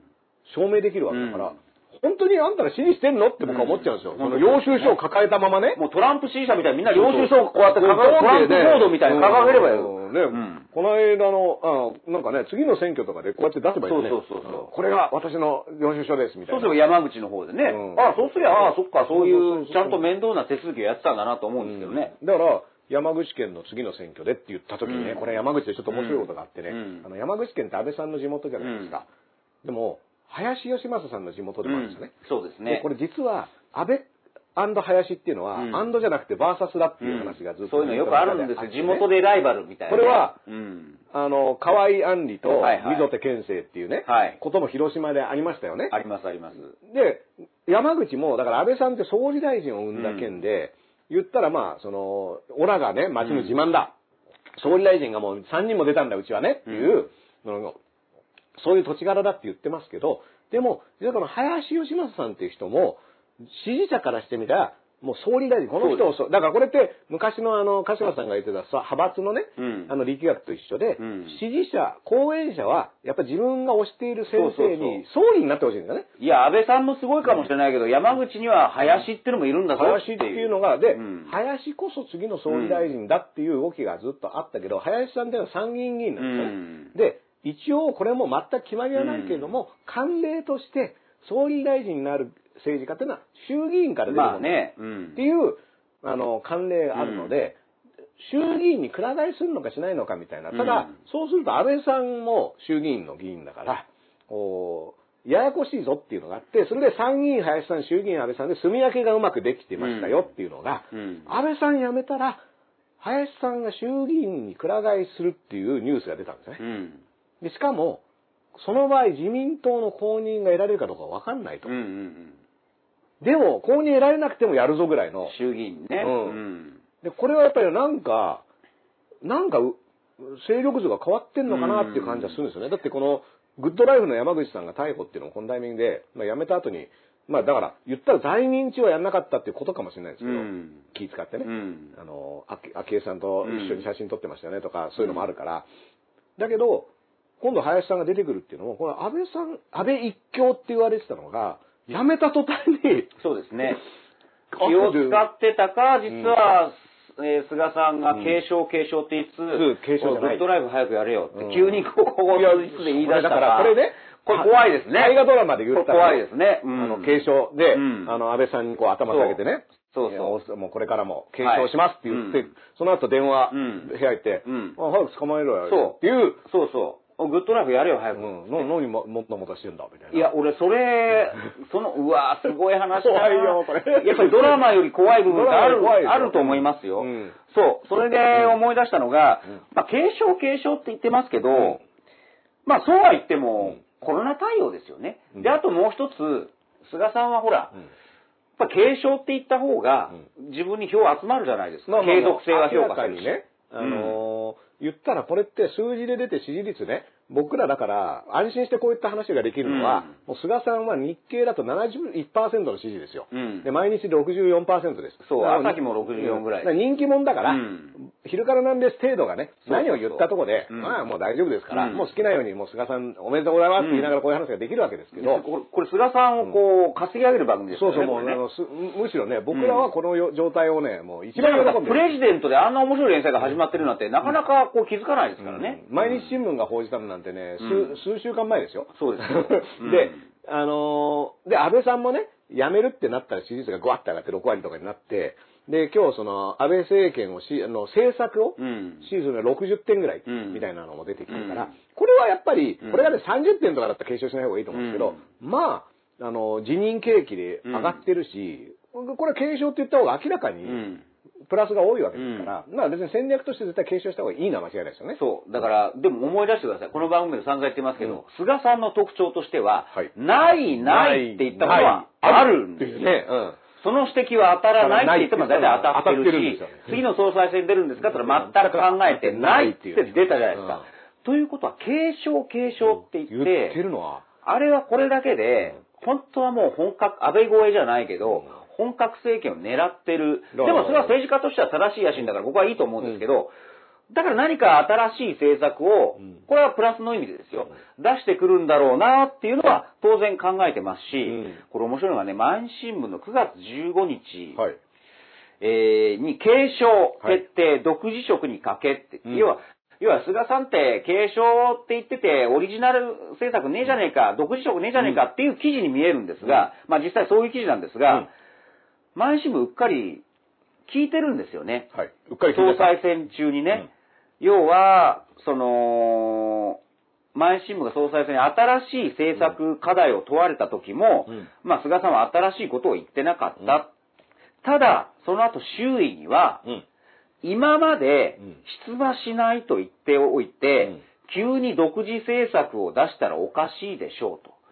言ってた。うん。なるほど。これめちゃくちゃ野心家じゃないですか。でちゃんと考えてるってことですね。考えてる。だから、それまでは総裁選でこう、支持を集めるまでは継承継承って、それは一番の鉄板のうん取り方ですから、それは言うんでしょう。うんだけどやっぱり、だって僕もね、1年前のね、記事を洗ってみたんですよ。そうするとやっぱり、あの、令和を発表してから、アメリカに行って、ペンスペンさんス副大統領のね。官房長官がうん訪米するっていいいあの異例なんですよ、うんだけど外務省幹部に次の総理大臣候補ですって言われて、で、そニコれニコ、ですよね。安倍さんの耳に入るから、え菅ちゃんみたいな感じになるじゃないですか。やっぱそういう記事がいくらでも出てくるわけ。もう去年だから令和フィーバー、令和おじさんフィーバーの時に、うんもう実はすでにその頃から独自路線の政策っていうのも考えだたから、むっつりつけべなんですよね。ずーっと頭の中では、うんあれしよう、これしよう、ああしたい、こうしたいとかあっただのから、いずれ僕は、だから、あの、来年、安倍さんが健康不安がなくても、来年9月で終わった時に、来年、総裁選になったら、僕は、それさん手を挙げてたと思うんですようん。だから、そのためにはね、あの、一旦離れるっていう記事も出てました説もあったでしょ、うんだからそれはそれでいいんですよ。だけど、そのままいけるってなったら、継承を打ち出してるっていうことで、だから継承継承っていうのは、今のうちだけで、うん何か新しいことを、まあ、それは野心としてねだか。ら、継承っていうとね、継ぐ方の継承かもしれないけど、うん金を鳴らす方の継承の可能性があってねそうそうそうそう継承継承ってガンガンガンガンって言ってね、あの、す菅がなんか狙ってるぞっていう継承だと思っといた方がいいかもしれない。だからこれで、例えばですよ、これでまあ支持率も高い、じゃあ解散総選挙やって、もう盤石の体制築いたら、うんもう安倍さんに気づかなくてもいいですもんね。いや、もう、もうだから、うん。だからそれがね、このグッドライフのうん、別に電話したかどうかはもう完全に妄想でだすかからら、そんなね。負の遺産とか言われてるじゃないですか。あれをこう生産するために、もうどんどんやり、いやだか可能性もら、ありますよねなんだったら、うん負の遺産は安倍さんに背負わせりゃいいっていう、うんことにもなりますからね。そう。あとね、一つだけ言わせてほしいんですけど、これ、負の遺産って言い始めたの僕ですからね、おこれね あの8月28日うんに、安倍さんがこう、辞意表明したじゃないですか、はいこう昼からなんです、なんかね。で、その後、毎日新聞と共同新聞さんからお電話いただいて、うん記者会見を見て、感想を言ってほしいと。うんうん。で、僕は、やっぱり、負のレガシー、負の遺産、うん情報公開とかね、うんそれが、もう、そっちの方が気になるっつって、うん翌日、毎日の紙面に載ったんですよ。おーそしたらその次の日ぐらいからいろんな社説が、うん負ああの遺産、も負うの遺産って、あれ、俺、俺、あ俺俺俺っつって。 200円ずつ振り込んでほしいなと 思って、負の遺産って言うからにはふ、のいさん、あの、ふのいさん。負の遺産芸人ですふのいさん芸人。これどういう芸人かわかんないけどや、 もう。ふのいさん芸人、景気悪いな、これ、みたいな。景気悪い。あれ、負の遺産って俺が言い始めたからね。 もうこれで。 8月29日の毎日新聞で俺が言い始めたからね、うん俺。もうこれ、だから、かっこ、マルシープチカシマそう、マルシー・負の遺産使ってもって、なんかいらない けど、でも社説とかで使うんだったらさ、もうだ他からの新聞も使ってんだよ、負の遺産、負の遺産。次紹介するときはね、あ、次のゲストは、ふのいさんでそう知られる。負の遺産負の遺産で知られるって。 ふのいさんで知られる、プチカシマさんです。これ逆になんか、 わ、わ、やばいイメージになるんだけど。でもなんかね、左折で使うんだったら200円ずつ、ちょっと渡辺に振り込んでくださもうい。ね、そうそう。これだけ言いたかった。もうそうそう そうで、そう、負の遺産負のを遺産芸人生産するためうにん、そういうことをしてくるかもしれない。菅さんは怖いよ。これね、だから、怖いぼ僕ね、うん本当に、その林義正さんのね、うん。衆院選くら替えとかも、うんだって、言っても選挙の、うん。あの、出る出ないって、二階さんが握ってるわけだから、うん言ったらね、うん。幹事長が、その、誰がどこから出るとかっていうのを政党上制限も全部握ってるわけで、で、その二階さんが続投しますってなって、で、菅政権になったタイミングで林さんが衆議院選切りくら替えっていうのをある種公に言ってるっていうのは、うん。これはね、二階さんとある種そういった話ができてなかったら、やっぱ結構今まで参院選でずっとやってきたのを、くら替えするっていう結構大胆な発言をするタイミングとしては何かの合算が出たという気はするんもでしすくよ。は嗅覚が働いたかとか。いけるっていう感じがね。うんで、で、林義正さんはうん、言っても、山口ではやっぱりそう勢力がちゃんとある人だから、地盤もちゃんとあって、ういんや自力でもなんなら選挙は勝てる。うん。だけど自民党の公認があるかないかってことは大事だとすると、ここに関する何かのね、動きがあったのかなっていうのは思うんですよだね、からうん、政治家として本当一番、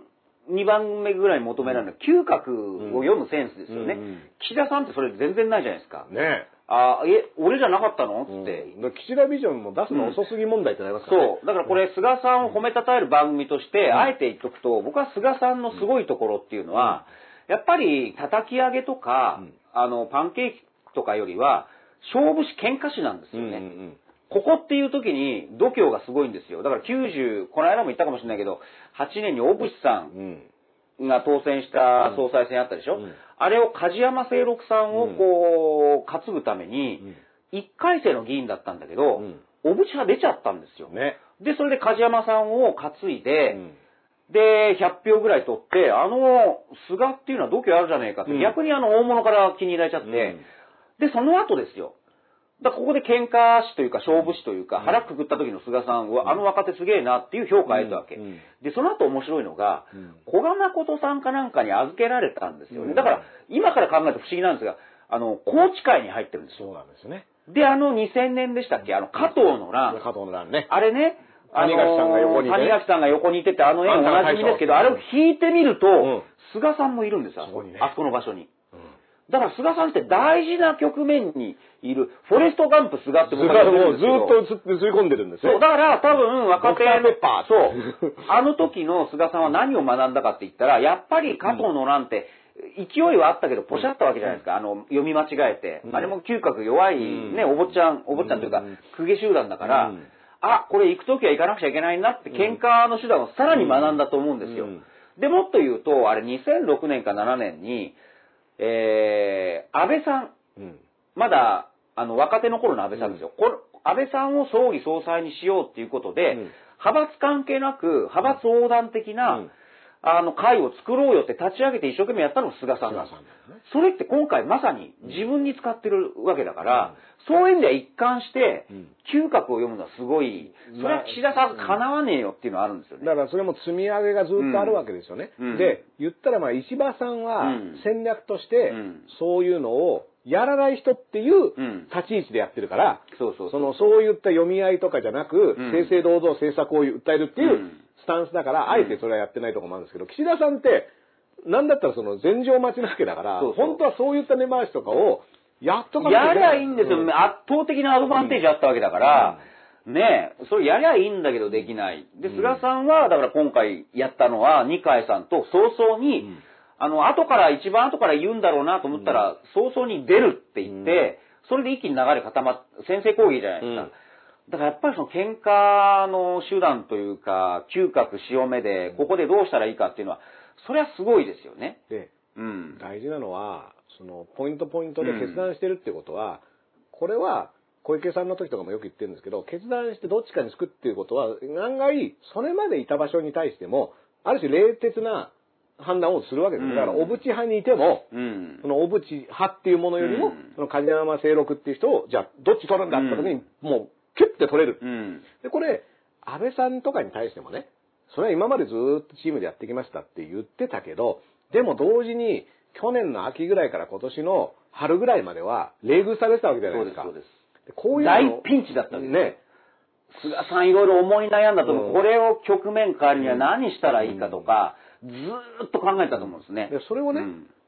やってた時の、うんそのピンチ的な局面に探してるのは、もちろん今井隆也とか、うんそういった、あの、官邸官僚ね官邸官僚の人たちと、うん安倍さん、うんそして麻生さんっていうんう官邸チームに対しそうそうそうて、距離を置かれてたわけで、うんこれ今麻生さんまた副総理とか言ってるけど、そんなに簡単に、OK って水に流すのかどうかっていうのとか、うんなんかね、あのー何も思うところがないのかなっていうの今までの菅さんの経歴考えたら、やっぱりちゃんと喧嘩するっていうことは、うんやっぱちゃんと勝利してきてるっていう自負があると思うんで。そう。で、あの、負け戦も多いから、うんなんかそ、そこで学んできてるんですよね。だから、やっぱり、今回そこの二階さんと手を組んだら、そりゃ叶わねえだろうなって、うん岸田さんとかはなっていうのはうん思ったし、あとさっきのフォレストガンプ、菅説で言うと、やっぱりほら、ほら外交が弱いんじゃないかとか言、われてましたね。で、あの、うん討論会で疲れた時に、うん実はあそこだけちょっと顔色が変わって、ああの時なんて言ったかって言ったら、いや、私はうん総理大臣が、あの、電話会談をしている、あの、場所に同席しています。全部全部同席してるってだから俺はフォレストガンプだってやっぱり言ってるわけですよね。いや横に座ってますよ。でも同席してるだけじうゃん、それ交渉力にはならないよねっていう切り返しが来るんですフォレよス。ねトガンプはただそこにいるだけですからいないですからね。うんうん。だから外交の場で、いや、電話会談で安倍さんとトランプさんとかいろいろ話してうる、んその場にいたっていう、フォレストガンプですっていうのを主張してるんだけど、さあ、じゃあそれは実際、当事者にな、フォレストガンプってやっぱり傍観者というか、たまたまそこにいる人じゃないですか。うんずーっとたまたまい出るわ会けっちだからゃった人じゃないですか。その面白さがあるんだけど、菅さんはいよいよ当事者になろうとしてるわけですよね。うんそれ違うよねっていうのね。うん。うんまあ、だから、エビ漁船とかをね、うんあの、で、なんか、一発当てようとか、そういったタイミングの時にね、どうしてもなんか決めなきゃいけなくなってるっていう、そうそうそうそうね、あの、菅ハンクスさんがね、そうそうそうそうあの、どうするかっていう、結構、まあそういった意味でも、今までだから、そういった重要な場面、加藤の乱の後ろにもいる、うんうんね、その、梶山清六の横にもいいろいる、ろで、小泉さんあーを、あー安倍さんを渇望としたっていう時も横にいるっていう、うんその人が、じゃあ正面に出てきた時に、うんでも実は今までやってきたとことは大きく役割が違うっていうことそうを、本人がどうね、そうそうそう。あの、自覚しているかっていう。いやほんとそこなんですようんあのーだからいろいろ今回新聞とかにね、何々内閣ですかってうんいろいろ感想、コメントを聞かれうて、ん僕はいろいろ、まあ三密内閣とかね、おじさんが密集してるとかいろいろ言ったんですけど、うん他にも案があったのが、例えば裏回し内閣みたいなのも提案したんですうよ。ん。裏回しってこれバラエティ用語だから一般的じゃないから、これね、やっぱり三密内閣の方を使ってもらったんですけど、うんこれ例えるのはすごい最適な言葉で、うんうん要は番組 MC がいて、うんひな壇に何人も芸人がいるじゃないですか。うんで、中に一人、うん裏回しという役割をうん仰せつかる、まあ仰せつかるというか、まあ実践してる人が流れにね、ザキヤマさんとかもそうそうですそうよね。ので要は MC が言ったことをもっと広げたりとか、あの、それこそ格論ですよね。うん格論をもう、この、これはもういい次行こうとか、うんこれもっと膨らまそうとか、で、なんかこう自分周りに振ってったりとか、まあだからすごい実務能力に長けた人ですよね。うんうんそういうのを裏回しって言って、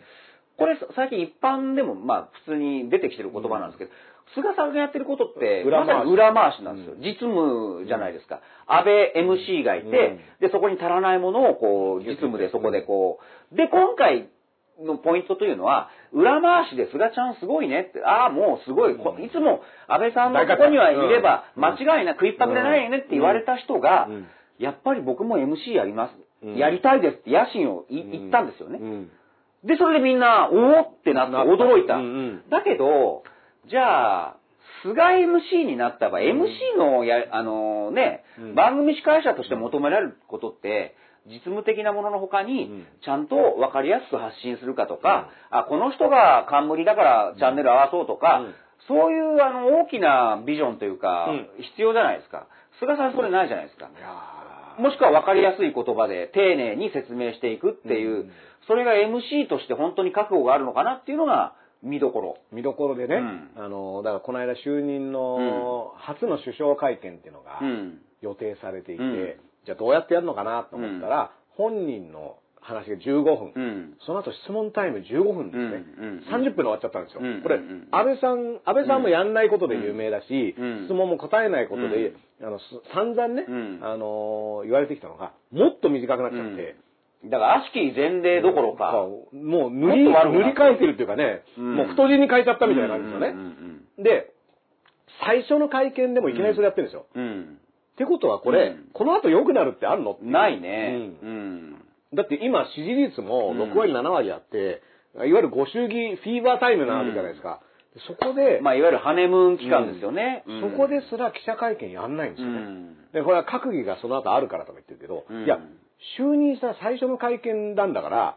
その予定ちゃんと組めよっていう話だけど、これはだからもう組むつもりはなかったんだですかよら安倍さんがよくこの後なんか、うんなんか次の予定があります会議のがあでってっていうみたいなねもう悪しき前例じゃないめちゃめちゃ悪しき前例ですよね、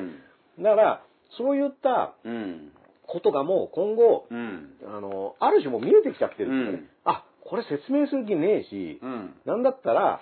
気に入らない記者の質問とかも絶対させないしっていう、かなりそのメッセージが強いと思ううかんら、変わってない。変わってないですよね。うん変わってないというか、悪くなってる。そうだねで、桜を見る会もやらない。だから検証もしない。うん森友問題も検証しない。何にも良くなってないですよねう。ん。うん。だから、まあ、そういった意味での継承はしてるっていう。そう。そういうことなんですよ。だからうん結局マイナス部分は継承しちゃってるけど、うん本人は多分、政治家としては継承だけで終わるものかっていうのはあるはずなんです。うんいや、それはそれでいいんだけど、うんでも少なくともマイナスと言われてる部分を変えていってもらえませんかっていう、それだけで僕らは、うんあ、菅さん頑張ってるんじゃないかと思うんですけどね。だからね、縦割り110番とか作るんだったら、うんそこってうん、僕らは、うんあの、縦割り行政の弊害だみたいなのをよく口にするけど、はい。今、あなたにちゃんとしてくれって言われてるのって、その縦割り110番じゃなくないですかっていそううですね。うんところが、うんまあ、例えば下村さんもね、うんあの、党の重役に据えましたけど、だからこの人、家計学園からお金もらってますよねって話もあるわけで、うんであの、家計問題いろいろ出てる中で、家計問題でいろんな問題がある中で、まあ、安倍さんの腹心の友であるだけじゃなくえて、萩生田さんとか下村さんとかね、うんそういった安倍さんの腹心の、あの、部下たちにも、うんあの、もう強要していた、加計学園の客員教授とかして迎えていたっていう、うんそういったつながりもあるわけで、そうですね下村さんにだって200万円とかを加計学園からもらっていて、うん本当は1人頭20万円以上のその献金は記載しなきゃいけない。うんでもこれは記載されていない。なんでかって言ったら、11人でうん、の連名で200万円うでんうん、 11で割るとうん20万をちょっと下回るから、いいんだっていう説明だったんうですよ。ん。でも、一口で200万円っていうのが入ってただけで、いや、200万円も入ってんだと、こうれ、んちゃんと記載しなきゃダメじゃんって言われたら、うんいや、これ実は、11人の人が集まって、これって、なんか安倍さんのあの、領収書の説明と似たような構図なんですけど、まあ、11人の優しい日本人優がしい日本人がいて、これが、がみんなまとめてで渡しといてくださいっていうのをやって、で、これがね、あのーまあ、都議選の後にっていうのが、あのーまあ、えよく言っていますけど、この終わらない都議選っていうかね、そうですねあの常にうん次の都議選の後に説明するっていうことで、先ほど、まあ、そんな下村さんも、うんじゃあ、そういった要職につけてるわけで、だからこれも、そういったことはやる気ないよっていうことは、まあ明らかになっているっていそうでう、すね残念ながらね。うんで、しかもこわもてで、なんだったら、官邸官僚もね、あの、いろいろこう、すげ替えがあるだろうって言われてるけど、今度は、泉さんっていう方が、そうです。だから今井さんは退任で、安倍さんのずっとそばにいてね、で、一時期菅さんとちょっと距離があったっていう。で、今度は泉さんですよ。泉さん。この人はだから、あの、前、あの、前川さんの時にね、あの、名前が出てきた人は、うごめいた文科うごめいた文科省の、うんその、で、そんなの怪文書だろって菅さんがね、うんうん言った、あの前川さん。怪文書じゃなかった怪文書じゃなかった。でもあの、菅さんの手足になって動いてたのは泉さんだから、うん当時。だからそれ前川喜平さんを、その、読売とかね、あの一連の動きの時に、いわゆる動いていたのが泉さんで、で、その後、厚労省の、あの、官僚の大坪さんという女性の方と、しょっちゅう一緒に出張に行ってそうそうそうそう、それでコネクトルームでね、そうそうそうあの、隣の部屋で、あの、壁からって開けると繋がってるっていう部屋で、えー宿泊していたことで有名な泉さんだが、かね。らその方がまた退任というか、その方はあの残ったわけですよね。残ったんですよ。この人はもともとだから菅さんの、うんあの、懐刀の一人と言われている人で、うんで、こういった意味ではその官邸官僚が強いパターンっていうのはそうですそうですそう、で実は継続はされてて、中身が変わっただけで、あと、ほら、警察出身の、うんあのー二人も残るじゃないですか。中村、中村さん、そうそう、これはねあ北村さんと、うんそう。そこですよね。だから、この、今日もどっか毎日新聞から書いてましたけど、え要は、官邸、あ、こ東京新聞か。うん。官邸官僚とはっていうのがあって、三つグループがあると。うんまず安倍さんの側近と言われた今井さんですよね。今井隆也さん。あと、経今、産省のねダーフさんが言った、うんえー、菅、菅さんの右腕とされる国土交通省出身の泉泉ささんん。あと3つ目。これも大事なんですが、やっぱり官僚トップの杉田うん和弘そう官房副杉長田和弘官官房副長官で北村茂国家安全保障局長、うんつまり危機管理と公安を担ううん警察庁出身者、のねだからいわゆる官邸ポリスですよね。これ僕だからね、北村さんっていう名前を最初に、あーっと思ったのは、うんあの、新潮の記事でですねそうそうそうそう、あの、山口紀之そうそうそうさんという方がね、メール返しちゃったんだよね。メールを北村さんに送ったら間違えて慎重に送っちゃったっていう、うんう んあうのんそんなミそんスなあることあんのっていう、もうデジタル化しろよってデいジう。カルのもっとひ平井さんにし相談しろっていう話なんだけそうど、あの相談メール、北村様宛ての相談メールを間違って送っちゃったって言った時の、つまこり、うん警察力の上の方の人に頼れば、この事件の相談が、なんとかなるんじゃなあいえて言いますよ、鍵括弧相談ができるんじゃないかっていう、なんか行間があったんですよね。うんうんうんで、その北村じゃないって言うんですけど、言ってんだねうん普通あの立場で北村さんって言えば、あの北村さんしかいないよねって、うん当時から言われてましのた。ま官あ邸の確かにね、この、その久兵衛ではないっていうのと同じロジックがね、うんそうそうそうそうんあのあ、可能かもしれないんですけど、まあ、その北村さんですよ。で、言ったらだから、ある種の権力の源泉であるところうは、ん菅さんはぎかっちりとこううん、握っていますよっていう、これもね、あの、やっぱり官邸に権力が集中しているっていう状況自体は、うんむしろね、うんあの、霞が関のインタビューを、これも毎日新聞かな、載ってうた。ん要は、そこに関してはもっとハードになるんじゃないかっていうそ予測もあるんですよ。そう、だから、その、いわゆる警察力をバックにした、いわゆる官邸ポリス的なものが、うんもっと前面に出てきて、うんこれはあのー中島武史さんっていう政治学者の方、うん今回僕、プレイボーイで対談してるんですけど、ああのねれこちらですよああ、そうです。これね、これもう表紙は表紙 でちょっとまた、もうね、あの、菅ジャパンの面白がり方っていうそうのでですそうねで、僕あの、お昨日ですよ、はいあの、コンビニにね、うんあの買い物に行くって言って、うんあの、ちょうどそこにね、5歳のね、うん娘が家にかあの保育園から帰ってきたから、うんじゃあ一緒にコンビニ行こうよって言って、うんコンビニ行った時に、あの、なんかお菓子とかを買ってあげたら、はいはいあ、そうだ鹿島さんと中島さんが対談載ってるって言ってて、うん畠山さんの記事とかも載ってるから、そうそうそうプレイボーイを買おうと思って、手に取ったら5歳の娘がね、はいトコトコトコって横に来てね、パパはおっぱいが好きなのって言われたのが、このプレイボーイなんですけど、まあね、まあまあ嫌いでは好きだろうけどそうね嫌い嫌いではないんですけども、今回はそれだけじゃなくそうなんで、す記事を読みたかったうん。ありがたいことに関東トップで載せてもらってそうね。で、そこで中島さんがおっしゃってたのは、まあ記事、まあ他の新聞の記事も載ってるんですけど、今まではうん官僚が忖度してじゃないですか。うん。だけどそういう警察パワーみたいな、うん要はもうどこで監視されてるかわからないっていうのを前面に押し出してくると、ん例えば言論もそうですよ。うん。今度は国民がうん。菅政権に対して忖度をする、うんそんな時代だって警戒しておかなくちゃいけないっていうのはこ、れだって、あの、これ本当、戦前じゃないですうか、それっんて。これ本当やばいと思うし、うん。こういうことが言われる、だって実際そうじゃないですか、警察出身の2人がまだ残ってるわけだから、うんうんで、習ったら権力また上がってるわけでしょ。でね、一応ね、これも、あの、選挙の時に、北海道警がね、うん安倍さんのヤジを飛ばした人、うんあるいはこのパネルカードを上げようとしたね、あの、夫人をうん、こう、連れ去るっていうことが話題になってね。で、これはあの、北海道テレビがその後ドキュメンタリーを作ってて、これすごくいいドキュメンタリーだったんですけども、要は、声を上げて選挙妨害だとかね、はいはいあの言うんだけど、うんどこからがって言った判断は現場の警察官に委ねられているわけじゃないですか。はい。で、あのレベルで、ガーって集まってきて、現場から連れ去るっていうことが、安倍さんのレベルでもあるんだったら、うんこれ菅さんの次の選挙の時に、うんうん菅やめろみたいなことうをん言った人がどうなるのかなっていうのが、うんうんやっぱり結構具体的にね、うんあの、想像できると思うんですよね。で、もちろんそんなことはしませんっていうのは、あの、当たり前に言うと思うんですけども、これって要は、現場の判断っていうものだからう、ん。厳しくしたって別にいいわけですよ。うん。ね、だからき厳しくしたっていいものを厳しくしない理由がどれだけあるのかって言ったらそうそうそうそうそれは上にいる人が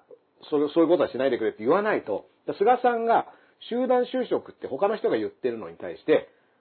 止めない、うん。ま、あの本当はあそれ違うから、うんあの集団就職してないからって言えば、うんそれはなくなるんだけど、あえてそれを言わないような人なのでそうそうそうそうそう自分は言ってないよそうそう自分からは言ってないけど前がああこの時期にこれ秋田から集苦団労就人職で頑張っうたん、集団就職で貧しい、お家が多分貧しかったら頑張ったねっていうのを訂正せずに、うんまあホームページではねうん、削除したらしいけど、ちょっと泳がしてたっていうのうんは、そこは政治家のね。そうそうそう。んで、これ、は、要は、本人が言わなかったら、基本それは忖度とか空気が作られていくわけで、うんこれをその警察権力レベルでやった時にどうなるかっていうのは、別に最悪の事態を想定するとしたら、結構なことが想定できますよ。そう。んで、あと、それはまだ表に出てくることだけど、当然そういう、あの、調査能力というか、ね、活動というのは、裏に、裏でしか、ね、だ様々な、例えば、こいつなんかちょっと最近目立ってるなっていう、きあの、なんか気に食わねえなっていうのに関して、想像も知れぬプレッシャーがこれから各個人にかかってくる可能性も考えないといけないですようね。んうん。なあのね、し公開、あの資料の公開請求でね、うんその内閣が、うんいろんなテレビ番組とかラジオ番組を聞いて、うん。それ調査して、うんでいわゆるその反政府政権的な発言をしているのはどこだっていう、うんブラックリストを作ってたっていうのがそう記で事すねにね、うん週刊ポストの記事に出ましたけど、うんこれそういった傾向がじゃあ強まるのかどうかうね、ん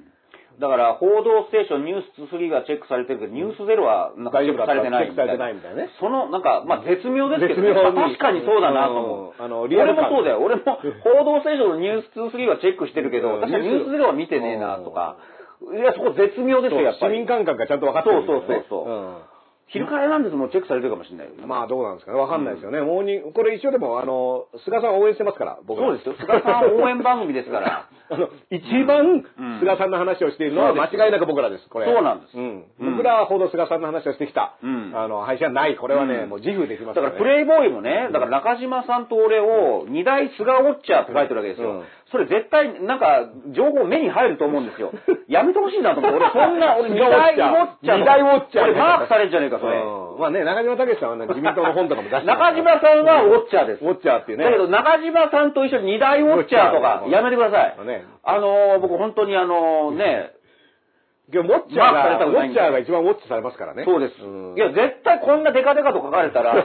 このなんだ、プチカシマツのちょっとマークしてやろうかとか、うん俺怖いよ、俺。スガジャパンの面白がり方っていうね、そこうそうそうれ、これの、あの、関東を飾ってますからね。そう、関東にす二大巣がおっちゃって、菅さんの読んでる可能性あるからね、これうん。こじるりの表紙に誘われて。うん飲んだ飲んだってそう、ね。こじるり目当てで買ったら、ななんか俺のこと書いてるんじゃないかっつって。ううんん。なんだこいつらみたいなね。うん俺のウォッチャーか、この二人は。じゃあマークしろってえ。えやだやだ、俺そんなの。うん、だから俺は菅さんをもうよいしょして生きていきたいですからね、そこうそうそうそうの番組でね。監視じゃないですよ監視じゃない。監視じゃないですうんあくまでこうちょっとここ直した方がいいんじゃないですか。問題点をただ言ってるだけですから。温かい目線そうです、そうです、そうです。んぬくもり。あのそううん。もう、もう、だって、僕らだって、あの、菅ハンクスここに座っててもいいぐらいのそう感ですじだよったからね。。菅さんならこの部屋この来て辺もいいですよ。こうそこ座っててもいいです よ。そうですそうですもう、なんならもう、あの、技術側がここにいるぐらいのね。技術側がいいですようん技術側がいるつもりでやってますからね。うんなんなら朝の散歩を7時ぐらいから一緒にしたっていいですよ、こうやってねうんうんスーツで散歩するってすごくないですかあすごいれ、でじすよねゅなん、いつ何があってもってことなんですかね。まあ散歩ぐらいなんかもっと軽装でしてもいいのかなと思うんですけどね。だってあのーアメリカ大統領とかもね、うん走るときはちゃんうんとトレーニングウェアでそうね。やっぱりそこは僕らからの提案として、フォレストガンプ、菅だとしたら、ちょっとそれっぽいなんか動きやすい動のきやすで、いシャカシャカしたやつねそしたらなんかキャラクターがもっとできてるんじゃないかなと思うんですよね。わーって上上下のこうとかね。そうそうそうそうんう。なんか、結構そこに可愛い絵柄、ワニ、ワニとかそうだねわラコスそテ、うラコステとかこうやってやそっう。てねで、たまにベンチ座ってチョコ食いながらね、うなんかね。でドクターペッパー食そううっうそうそう。ていう。俺、そういうキャラ付けをねうんむしろそこに乗っかってね、欲しいな、みたいなとか。そう、そうなったら俺、菅さん、本当の意味で可愛いなっていうのは、うん今可愛いって無駄に、どこが可愛いんだよってどこ俺が思うんだけど、可愛いのかわかんないですよね よくわかんないけど、そこまでしたら、ああ、可愛い路線狙ってんだなとは思いますよ。うん。まあだからね、結構、あの、菅さんのね、今後の戦略、うん今のところだからやっぱコアも、なんだかんだうん、引き締めちゃってますから、うんすごくね。うん。で、それを対外的にもバレバレな感じで引き締めちゃってるかうら、ん。もちろんもうそれで行くんだったらもうそういうことだなって思いますけど、うん。その路線よりもなんか可愛い戦略とかそういったものだったりね、うん。この悪しき習慣とか、そういう話をするんだったら、うんもう少しやり方あるんじゃないかなっていうのは、まあ素直に思いますけどね。そうです、そうですうん。あ、今日ね、はい。ちょっとさっきね、うんなぜ君あはこれ総理大臣になれないの、うんこれ、まあ、せっかくだから、はいこの番組で、うんえーご紹介しようと思うネタというか情報があるんですけどね、うん。これ、今年の正月、年末年始ぐらいに僕読んだんです、はい影の総理と呼ばれた男、うんこれ、野中さんを、はいはいはい。あ、ここのね、総理の影がね、うん菅さんの森だ沢からさこんれ、の。ある意味、うん多分30代、40代以上の人は既視感あると思うんですけど、菅さんって昔で野中さんみたいな感じで、うん野中さんって絶対総理大臣のイメージなかったじゃないですか。並び称されてる感じはありますようんね。でも実際、そんな野中さんでも総理大臣になれなれって言われた時期で、本人もやっぱり色気見せた時もあって、でも俺はやっぱり、うんあの、そういう2番手影の男だからっていうので、すごい面白い本なんですけど、その中で、僕前から気になってたことがあって、今回、組閣人事でうん注目されたことの一つに、あの、平沢勝栄はい先生ね、うんあの方が初入閣。なんかね、待機組とも言われてましたけどずね。ーっとだってあの人、だって変な話、テレビもバンバン出てて、顔も売れてたし、で、当選回数もすごいんですよ。うんで、なぜか、初入閣はう、ん大臣にはなったことがない。だから僕はてっきり、うんなんか身体検査でそのために引っかかるのかな。で、2回派でしょ、うん。で、僕はあの、実はメールマガジンっていうのをやっててね、はいはいはい今年一発目、正月明けですよ。うん正月明けで今年何を、あの、書いたかっていうと、なぜ平沢勝栄は大臣になれないのかっていう。うんもう早すぎた、なぜ、なぜなぜ君シリーズだうっんたなぜ君をもう、平沢版やってたんですね。っていうのは、その素朴な疑問が内閣改造の時に、だって去年もあったでしょ、なんか安倍さんの時、だから、あの、メロンとかね、うんあの、河合とかが入入っっててたねるのに、うんあの平沢さんはいっつもこう入らない、うんなんかもしかしたら身体検査で引っかかってる理由があるのかな、うんみたいな、ということで、もう自分で長年の疑問を考えてたんで、うんそれを調べたんですよ、うん改めて、うんそしたらね、やっぱりこれ、まあ、新聞は僕、13紙読んでるんですけど、はい一般紙もいいですよ、皆さん。朝日、読売、毎日産経とか、そういう一般紙もいいですうよ。んだけどやっぱりタブロイド紙も必要だなと思うことがあって、神は細部に宿るってやつですねそうなんです。えー、今年のね、あ、まずごめんなさい。うんそう、いろんな情報がリンクして、うんこの本を読んでたら野、中さんのねへーっていう情報があったんですよ。野中博美さんのそう評伝。それが幻の野中総理っていう章で、小泉純一郎と田中真紀子っていう、うんあの、森喜朗さんが人気がなくて、どんどん支持率がなくなって、で、一桁とかですよえーそう。ね。で、小泉さんがうん立ったじゃないですか。うんで、実はあの時の仕掛け人の一人が平沢勝栄さんだったんですそう。はいはいって。はいはいはい。で、要は、これ、平沢さんは野中さんと対立して、時のだって権力者ですよ。ね。対立していたんですっうて、んで、所属していた橋本派を脱会していた。だから、これ、面白いですね。その橋本龍太郎が、小泉純一郎が出た総裁選のある種の大本命が、そもう一回橋流内閣で行こうっていう自民党の党内力学でそうなってたんですよね。だからさらに橋本龍太郎さんが圧勝するだろうと思われていた、その派閥をこう、抜けて、うんで、しかも野中さんと対立していたっていう、平沢勝栄さんからすればとんでもない状況だったわけですね。うんうんうんうんで、その時に、平沢勝栄さんは、うんえー自分を打破するためにですよ、仲間に田中真紀子を引き入れたと。はい。で、そこで田中真紀子を引き入れただけじゃなくて、うん要は自分、竹下派とか橋本派の流れを止めるために、あの、田中真紀子と小泉進一郎を組ませたと。うんであの仕掛け人の一人なんですって。つまりそれ世間的にはどう見えるかって言ったら、古い保守政治 VS 改革カ派。ですよね。古い永田町の論理 VS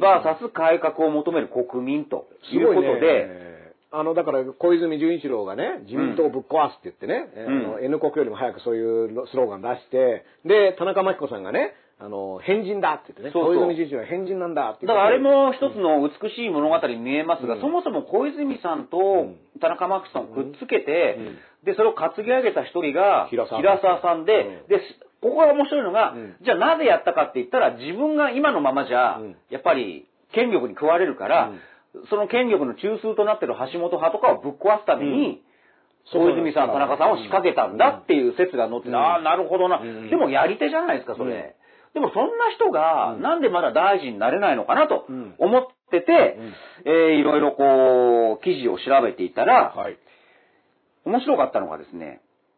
うん、これ、実は日刊現代に載ってたんですあよら、現代師匠。はい。えー待機組平沢勝栄氏入閣見送りの裏に、うん公明山口代表の怨念っていう。あら、この辺の山これ口が代表。これが、前回の9月ぐらいの内閣改造の時に、また、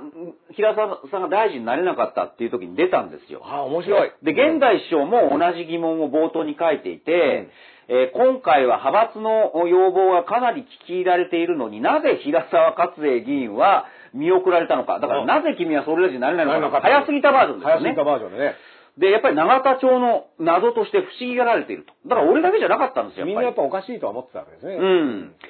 だから、安倍さんからすれば平沢さんって家庭教師だったわけじゃないですか。ねか道義で殴ったみたいな話がありましたねだから弱弱みを握られてるから、うんならなかったのかとかじゃなくて、やっぱり公明党の山口代表への配慮だったんじゃないかと。おーこれ、引用してみますと、実はうん、過去に衆院選東京17区で2回対決してるんですよ。山口さんと平沢さんって。あら。で、初の小選挙区制となった1996年と2000年は、うんいずれも山口さんが負けて、うん平沢さんが勝っ勝ってて、比例山口さんは参院くら替えしてるんです。さっきの話じゃないけど。ああら。だから公明党にとなっってちゃ平、う公明党にとって平沢さんは天敵だったと。だから、結局、安倍さんは、そういう、あのー山口さんとか公明党に気を配って、ずっと平沢さんを大臣にしなかったんじゃないかという一つの説、見立て。はいはいでもこれ僕すごくスッキリしたんですよ、ね。腑に落ちますよ腑に落ちうる。ん。で、じゃあ、今回なぜ慣れたのかっていうのを考えて、答え合わせ考えてみてくださねい。え。これだって菅さんといえばですよ。菅さんといえば、あと二階さんといえば、いえば公明党とも創価学会本部、菅さんはう創ん価学会とのつながりが強いということで、で、二階さんは公明党とそうのですそうですパイプが強い人ですよね。いや、だから、これ政権が変わったから、まあいいだろうっていう、ただのムードだったかもしれないし、もしくは、もっとね菅さん、二階さんの方から、もうそろそろいいよねっていうなんか挨拶目配りあがって、あったのかもしれない。同時期にね、公明党の代表選では、うん7期目の山口代表、うん無投票で、無投票で決定してますから。そうそうそうそう。で、この辺はだから、公明党も実はもう超、うん山口一強体制なんですもうな、 7 7期、 7期ですよね7期やってて、もうずーっと山口夏夫体制をしてるから、まあ、ある種もう安定移行しているわけで、で、その中でこう自民党とはまあじゃあずっと一緒にやっていこうっていうことにもなっているから、うんそんな中のその菅二階っていうポストと、で、その平沢勝栄っていう存在も、その菅二階にとってもずっと何かの役職を与えなきゃいけないっていう案件がようやくこう、前進したっていうね。そう。だからこれ何度も言いますけど、これ一般紙では書けないネタなんですよ。うんそんなこと一般紙では書けないじゃないですか。うんだからタブロイド紙が書けるんですけど、うんでもタブロイド紙の一つの見立てとして、うん頭に置いてくださいね。真実かどうかはわからない、うんだけど僕はこれちょっと事実としては面白いなっていう、うん説としては面白いな。まあだってやっぱあのーね、その平沢勝栄、それこそすごく名前の知れた政治家、そうねそうそうそう。で、もう75歳ですよ。で、当選回数も多い。うん僕ね、あの、それこそ何回かここでも言ってる、その風営法の改正のダンス文化推進議連っていう議員連盟の会合にはよく総会に、うんえっと参加してるんですけど、平沢勝栄さんメンバーで、うんでまあ結構いるんですよ。その、まあちなみにこれの、そのダンス議連の幹事長やってるのは秋元司さんで、うん今、うんうんうんまた対追起訴されましたけど、あの、組織犯罪、 あの、まあすごいやつで捕まっちゃったんですけど、うん秋元司さんが幹事長で進めてくれてたんですけど、これ平沢克也さんもいて、それで、この間、あんまり発言しなかったんですけど、この間は、その、融資を、クラブ業界が、うんこのコロナ禍で困って、要は融資のあの枠を広げて、それで、あの、いろいろ条件も緩和しましたよってなって、お金を借りに行ったら、結局その金融機関の方で、クラブ、要はナイトクラブとかは、職種としてのクレジット信用が足りないから、融資の、あの、話がなかなか進まない。うんっていう話をその総会で、うんあのー訴えたんですね、うんそのクラブの代表の方が、この融資をできるようになったってあんたたち言うけど、いざ行ってみたら全然会ってもくれないし、そのなんかそこに、その業界の差別があるんじゃないかと、その要はよ夜営業しているようなクラブに金を貸さないっていう、なんか差別があるんじゃないか、全然融資進めないですよ、そしたら平沢さんが、その金融庁とかの人に、その場で、もうそんな差別あったらダメだろう、うんすぐやめさせろっていうのを一括しててうんうんうんうん、あ、こういう口調で、うんうんうんあの、役人に喋る人なんだな、みたいなのをうんうんうん見て取って、ある種だから、なんだろうな、その、言い悪い別としたら貫禄があるんですよね。そうそうそうそう、うんだから影響力ある人で、で、実際さっきの、だから面白いのが、あの2000年の小泉うん、田中真紀子ブームの仕掛け人の一人で、うんそれは田中派、あ橋本派に対すうんる仕掛けであったわけですよね。自分をこうアップするための。で、一方で、その自分がアップできない、大臣になれないっていうのは、その選挙区で公明とか山口さんの睨みというか配慮があったのかなと思うと、もう本当政治家ってずーっと長いマラソンじゃないですかす。ごい走ってるってことですね変な話、引退してもそれって、いまだに山崎拓さんとか麻生さんの悪口言 ってるしうん、だから死ぬまでが戦いなんそうでですすよ。よね。だって96年のそう戦勝選挙区から始まってるわけですよね。そうそうそうもうそれって25年前でしょ。そう。四半世紀以上前ですよう。だけど、もしかしたらそれがずっとまだあってうん、で、今回、じゃあまあもうそろそろいいかっていうのでうん、初めてこっちが、ね、大臣になれたっていうので、これわかんないですよ、政治家なんて。ほんと死ぬまで。ねえ、だかうんら、禍根がね、どこに埋め込まれてるのうんかそうっていうのは、全部怨念で動いてるからね。これね、だから、うんその小池百合子さんの話も、その石原慎太郎さんと小池百合子さんの関係って、なんだったらももう、うなったら親の親代代からから続くっていうね、うんその小池さんのお父さんと石原慎太郎さんの、あの、60年代の絡みからずっと続いているものうん。だっていうことを考えると、んなかなかのエネルギーですよね。ずーっとそういった情念を溜め込んで、それをそうそうそう糧にそう頑張るわけだから。ただ、これ注目しておきたいのは、やっぱり初めて75で当選回数何回もあって、トップクラスですよ。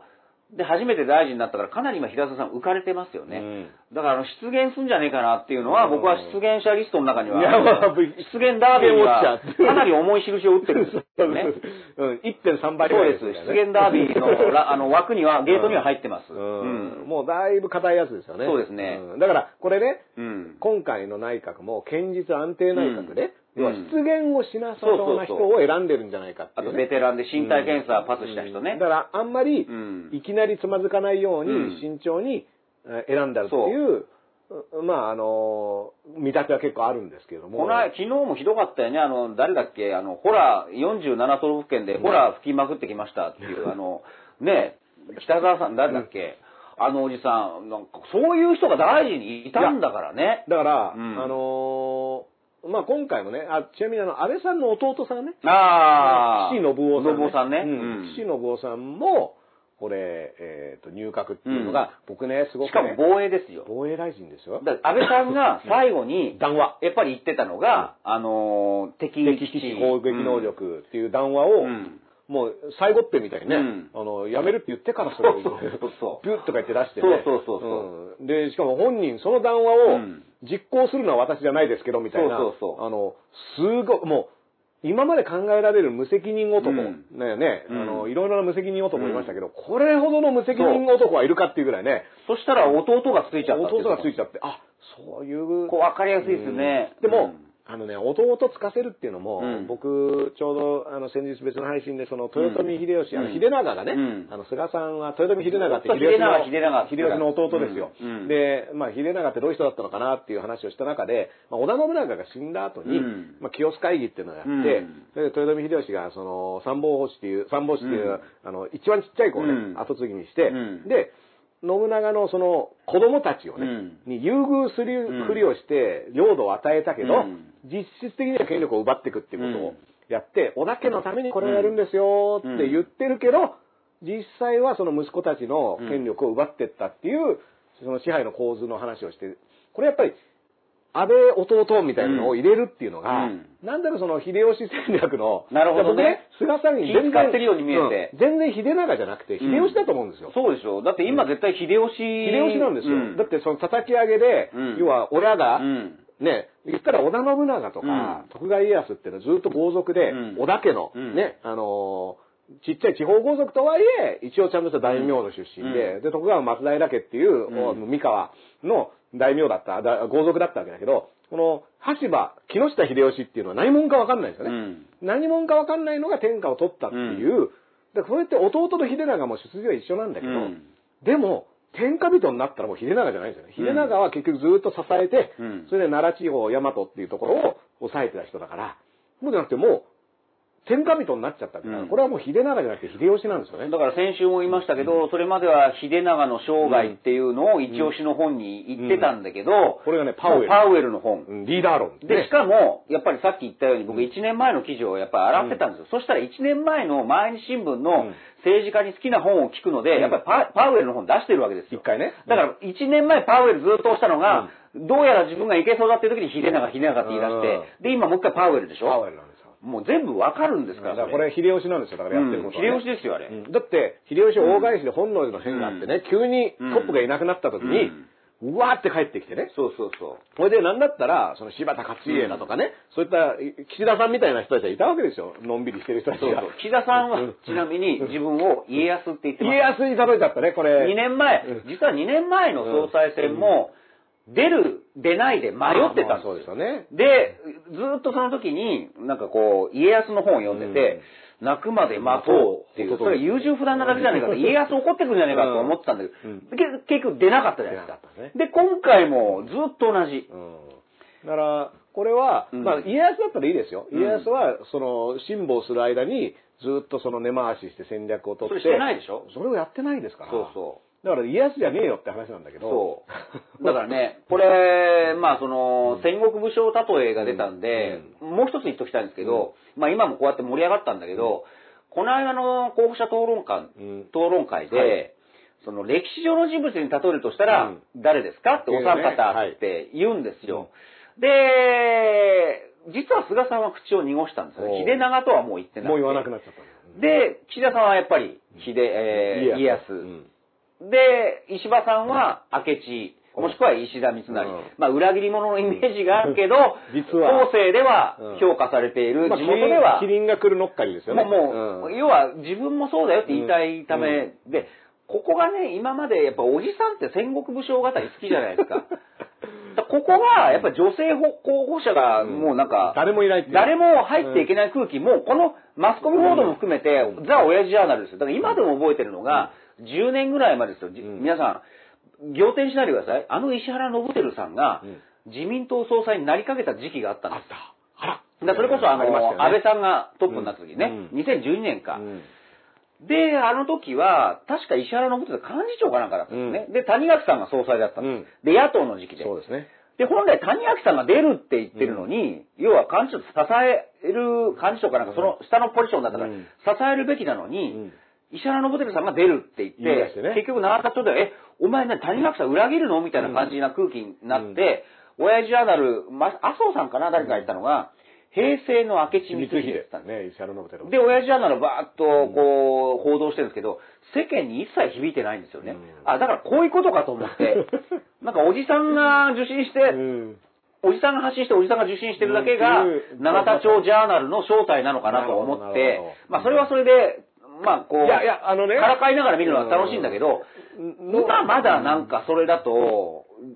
じゃあ野田聖子さんに戦国武将で誰ですかがっかて、聞けるかってね聞けるかって話ですよね。うんまあで結局別ジャにン稲ヌ田ダさルんクでもジャンヌダルクとかになっちゃうわけでしょそうだからで私は焼かれるのは嫌だみたいなそう、だから小池さんはやっぱりだから斜め上を行くんですよ。うんジャンヌ・ダルクって言っちゃうから。ジャンだヌかダらルクって言っちゃうお、だから親父目線のスケールが中ででかいうん戦える人なんだけど、あそこ引っ張ってきたかみたいなねそう、だからもうそういう戦国武将例えみたいなのもやめませんかっていうのは、自戒を込めてなるほど、なるほど。いや、でもも、ね、今のは本当その通りだと思いますよ。でも秀長って言ってるんだから、まあその分析は絶対必要なんだけど、で、ちなみに、うんあの、要は、その戦国武将たとえ世界観の中で全部行っているっていうことは、そもう、うん、あの、う。見だなからもうさ最初から女性候補者なんか出ねえだろっていう世界観うがんあるっていうのは、ちょっとね。大事ですよね。うんだあの、まあ、ノブテルさんに言うね、あの、してみりゃ、あの、ついこの間のインタビューでも、私を総裁にと押す声があるのも知っているって言ってるんだね。うんうんどこの声だ、それは。 だから心の声が、なんか聞こえちゃってるんだろうけど。だからあれでもその経験っていうのはそ、その、その谷垣総裁の時にそうそうそう出ようとした時に、まあ一定数、信輝さんいいですよって言った人がいたのは多分大事だいと思やう、あの結構、それこそ今回じゃないけど、うん派閥の主要派閥に押されてて、うんリードしてたんですよね。うんところが失言が、ほら、あったじゃない、サティアンみたいなとか、なんかうん東北のなんか、うんあれで自滅してったんですよ。うんだからあれがあって、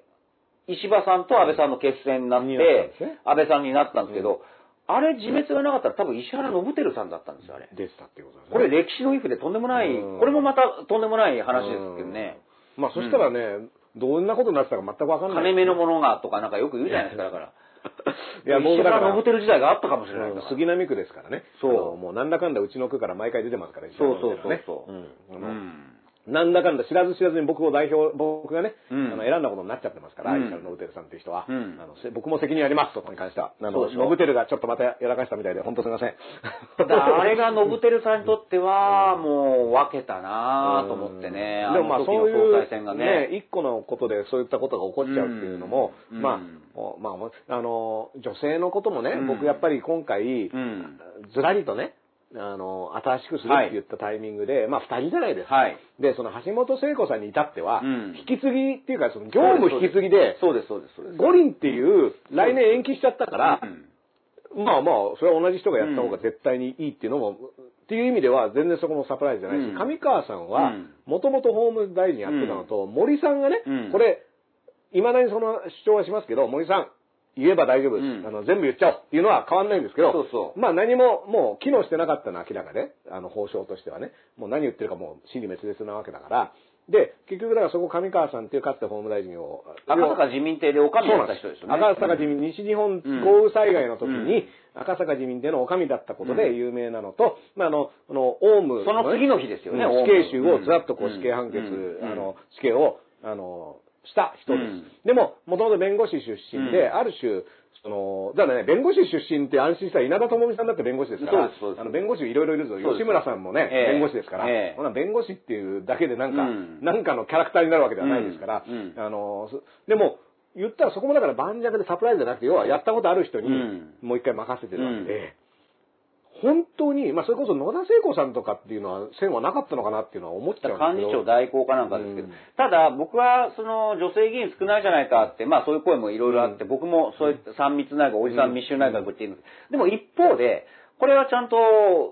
コメントの時にも言ってうん、それは紙面に載ってないんですけど、今の自民党からうん選べっっていう。ていう不満じゃないわけですよ。うんだからそもそも今の国会議員で女性が1割ぐらいしかいないから、だからじゃあ菅さん改革をやるんだったら、もっと女性がもうあのー、国政に参加できる、そのシステム作りをしていただきたいっていう、そういうことなんですよ。うんだからね、あのー少子化対策みたいなね、話を急にしてましたけども、あの、いや、出産のなうんんか話はしてたけど、うんいや子育てから長い距離、うんその女性にだけ昭和されているものっていうのが日本社会の場合たくさんあるわけだから、そこをどうするかっていうのは総裁選では全くこう、うん話として出てこなかったし、うん全然そこをもうあの課題として捉えてないっていうのが、もう総裁選の段階で分かってたから、そうですよ。だから女性閣僚少ない。じゃあ今の自民党の中の、それこそ何、三原淳子先生とか、うんねえー、杉田水杉脈先田生さんとか、ねそういうのを抜擢すればいいのかっていう話とまた違うじゃないですか。うんそうじゃなくて、もっとこれから、どうんんどんこう、だって、均等にやろうっていう法律できてるわけですよ、だって。だけど、全然それ達成できてないですからねそう、義務付けでも何でもない、ん努力、努力してねっていうだけだから、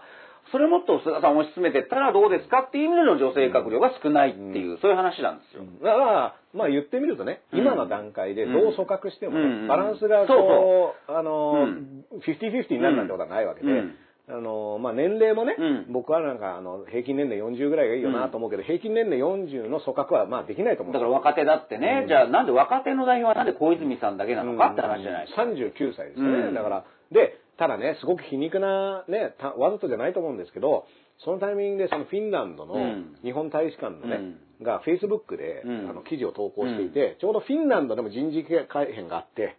それでその新閣僚とかも選ばれましたって言ってまたずらりとね、うん並んでてでも、うん皆さんそのフィンランドは若いうん人と女性ばかりっていうふうに話題になってるけど、うん年齢は実はいろんな人がいるんですよって言って、うん例えば財務大臣はうん男性で64歳の方がいますって言って、64歳が一番上なんですよ。うん。いやいや、こっちは81歳だぞって。そう ですよ81歳がね64なんてな、日本に連れてきた若手だよ若造ですよ。若造ですよ、そんなこの間、うん幹事長在職最長かなんかでね、公明党の幹事長から81個の饅頭が送られたって いう。まあすごいねだからそれがニュースになってるから、まんね。じゅう怖いですよ、それ。本当に81個のまんじゅうだよ81個送られてきちゃうんだよね。うんだから、あの、フィンランドの、あの、ね、その年齢の幅があって64歳の人もいるんですよ、みたいなうんことが、うんもはや皮肉になってしまうぐらいの状況が本当本当日本にね、うんあるわけで、うんこれはね、で、その30代、40代の、その女性もずらりと並んだようなフィンランドの社会がね、うん今後10年、20年後に、それこそどういう風になっていくのかっていうのと、80歳の人が率いそうるだよね、日本のそうだよ社会が10年後、20年後ね、まだやってるつもりなのかみたいなねし。かもその81歳の人はですよ、地元和歌山で自分の息子の後継がまだふわふわしてるから、あと4年はやらなくちゃいけねえ。そのためには幹事長のあれを留任しなくちゃいけねえ。そういうもう、もう、ミクロなことですよ、だっそうそうてそ。の理由でやってんのかみたいなね。その理由が今国政に反映しちゃってるわけですよ。うんで、で、しかもね、この後継、あの、河野太郎さんとか、茂木さんとかね、下村さんとか、まあ、いろいろ後継者になるのはこの人だみたいな、うん次期首相候補みたいな話、うんそれこそ加藤さんと、うんあの、茂木さんっていうのは同じ竹下派なんですけど、竹下だねうんで、竹下派っていうのはもう竹下渡さんが体調があんま良くないからっていうことで、うん茂木さんが今、あの、代行みたいな感じでやってるのにもかかわらず、加藤さんの方が、ちょっとなんか、官房長官とかになっちゃって一本釣りみたいにされてるみたでいなねこれね、うんずーっと菅さんがあちこちでやってきた、うん2位、3位の人を取り立てる作戦っていうのをずっとやってきてて、うんうん要は、このまま行くとトップになれないなと思って諦めてる人に、うん俺のとこ来れば、お前権力握れるぞっていうのをねやってきてるんですよね。それは官僚人事でもそれをやってきてて、要は、あの、今井さんとかそういった人たちって経産省の、いわゆる事務次官レースで行ったら、トップになれないであろう人を、うんあえて官邸官僚に迎え入れて、権力を持たせて、その代わり忠実なしもべとして使うみたいなね。まあ、いざとなりゃ俺がやるよっていうことでね。そう。で、加藤さんもだから竹下派っていう派閥の論理で言ったら茂木さんの下なんだけど、うんその茂木さんを差し置いて官房長官につ、立て、まあ茂木さんも入閣してるんだけど、うん官房長官っていうある種の官邸リーダーにね、うんポンって一本釣りするっていうの、これはやっぱりね、人心掌握っていうかね、うん争わせる、そうだね。うん。で、河野さんっていうのは麻生派でしょ、うんで、その時に、あの、菅さんは、作るのは俺がやるから、河野に壊すのをやらせるみたいなことを言っていると。うんでも、その責任って誰が取るんだっけみたいなことを言うと、なんか俺に任せとけ感で言ってるように見えて、壊してるのは河野だっていう話にもできるわけで、そうそうそうそうこういうのがね、だから、そういった人たちが、麻生さんだって70、いくつですか今 76? もう7、8 78ぐらい、うんもう後期高齢ですよね。ううんんだから、その、か麻生さんが、うん要はその次期総裁候補の河野太郎を育てることで、うん今後も自分の影響力を保ち続けるみたいなことを普通に言ってて、うんいや、うん何歳までやるのそれみたいな。そうそうそうそうだから、二階さんもね、うんその、影響力をあと4年はとか言ってて、ういんや、何歳歳まであなたは権力まあだだから死ぬまでが政治家なんですよ、だから。うだもう恐ろしいからさっきの話で言うと死ぬまで権力闘争をやらざるを得ないっていうことになっちゃってるんですね。引退してもうかうかできないってね、ううんだからすごい世界ですよねって思っちゃいますよね、ねただね、もうやっぱり50代とかで、40代とか、いいじゃない、30代でもいいよ。うだん。からねそういった人たちがまあでもその政治参加しづらかったりねあの松川るいさんっていうね、うんうん方があのうん自民党の若手女性議員なんですけども、うんまあ、この方はねあの先日大坂なおみさんの、うんあのこの BLM のマスクをねあマスクのあれをあの優勝おめでとうございますってツイートして、うんうんうんうんこれでそのツイートの中でね警官はうん黒人に対する暴力をうん。あの考え直してほしいみたいなことを一文を使い加えたうら、ん。その後、うんなんか急に謝罪みたいなのして、うんあのさ警察官は、うんあのこう国のために働いてるにもかかわらず、なんかそれを不快に思われるようなことを言って、関係者からの指摘で謝罪させてうんくださいみたいなツイートをしていて、えななんでこのあの大坂なおみさんのことでなんでこの人が謝ってんだとか思ったら、まあ、百田直樹さんが、うんツイッターで、うん。自民党はこんな議員の発言許していいのかみたいなことを言ってて、ほでその後謝ってるんですよ。う。ほこの百田直樹さんが一言言うと、う。うん。自民党の議員が謝罪文を書かなきゃいけなくなるっていう構造があって、あーでこの松川さんって方は、うんあのー朝生に僕が出た時にご一緒していて、その時に名刺交換をしてるんですよ。うんうんうんうんそしたら、律儀にうん、毎回メールで、うん次のメディア出演とか、うん全部、あのーあー知らせてくれる事務所からうん来るんですよ。次はこの、メールでねうんこういったテーマで、ここで。だから、すごいちゃんとやってるんですよね。で、発言自体はめちゃめちゃ高派で、うんあの、まあ、すごい、あすごい高派の方だなと思って、あの、見てるんですけど、でもその高派の人でも、大阪なおみさんの優勝に関しては、おめでとうございますって言って、で、アメリカにおける黒人差別をなんとかしてほしいっていうのは、これは別にそういう人でもそう思っていいわけじゃないですか。うんうんうん人間いろいろあるわけだから。ところが、そういうこと言うと、そこはこうピシャッとされちゃうっていう、うんうんうんこの自民党の構図っていうのは僕すごい怖いなと思って、うんだから高派の人でも、例えば、その、人種差別に関しては私は良くないと思うとか、その警官の暴力は反対だって全然言っていいと思うし、むしろ言言ってバランス取って、でも、うん国防に関してはこういう意見で、外交に関してはこういう意見ですっていうバランスだと思うのが、もう全部、うんその、高派だったら、BLM とか、国、警察の暴力とかの言及もなしみたいな、うんもう完全にこう、うん分断された思考で、の中でしか発言できなくなってるとしたら、うん自民党やばいよっていうのはちょっと思いましたね。うんその松川さんの、だから、うん国防論とかで僕全然、うんあ、まあそういう立場なんだなっていうのは思ってるけど、それとは別にして、いや、うんでもそういう人がこれ自由に発言できないのどうなのっていうのはね、ちょっと驚きましたけどね。なるほどねうんあともう一つだけ、そうう、それで思い出した、大阪なおみさんで言うと、僕ちょっとき、ざわっとしてるのがあって、うんはいその CM? うんナイキはいいのに、日清が、なんか、日清は大阪なおみ選手の可愛さ、原宿行きたいみたいな。うんうん今うんで、ナイキはやっぱり戦ってるみたいな。それで、日清なんだよみたいなのあるんだけど、でもそれも多様性じゃないのって僕は思うんですけどね。うん。日清。だって日清ってもともとだって洒落た感じのなんかちょっとクスッとするようなアプローチの仕方してたじゃないですか。ん日清がいきなり大阪戦いが ない、だってナイキ、それ、だってブランドイメージじゃんなんかかっこいいじゃん。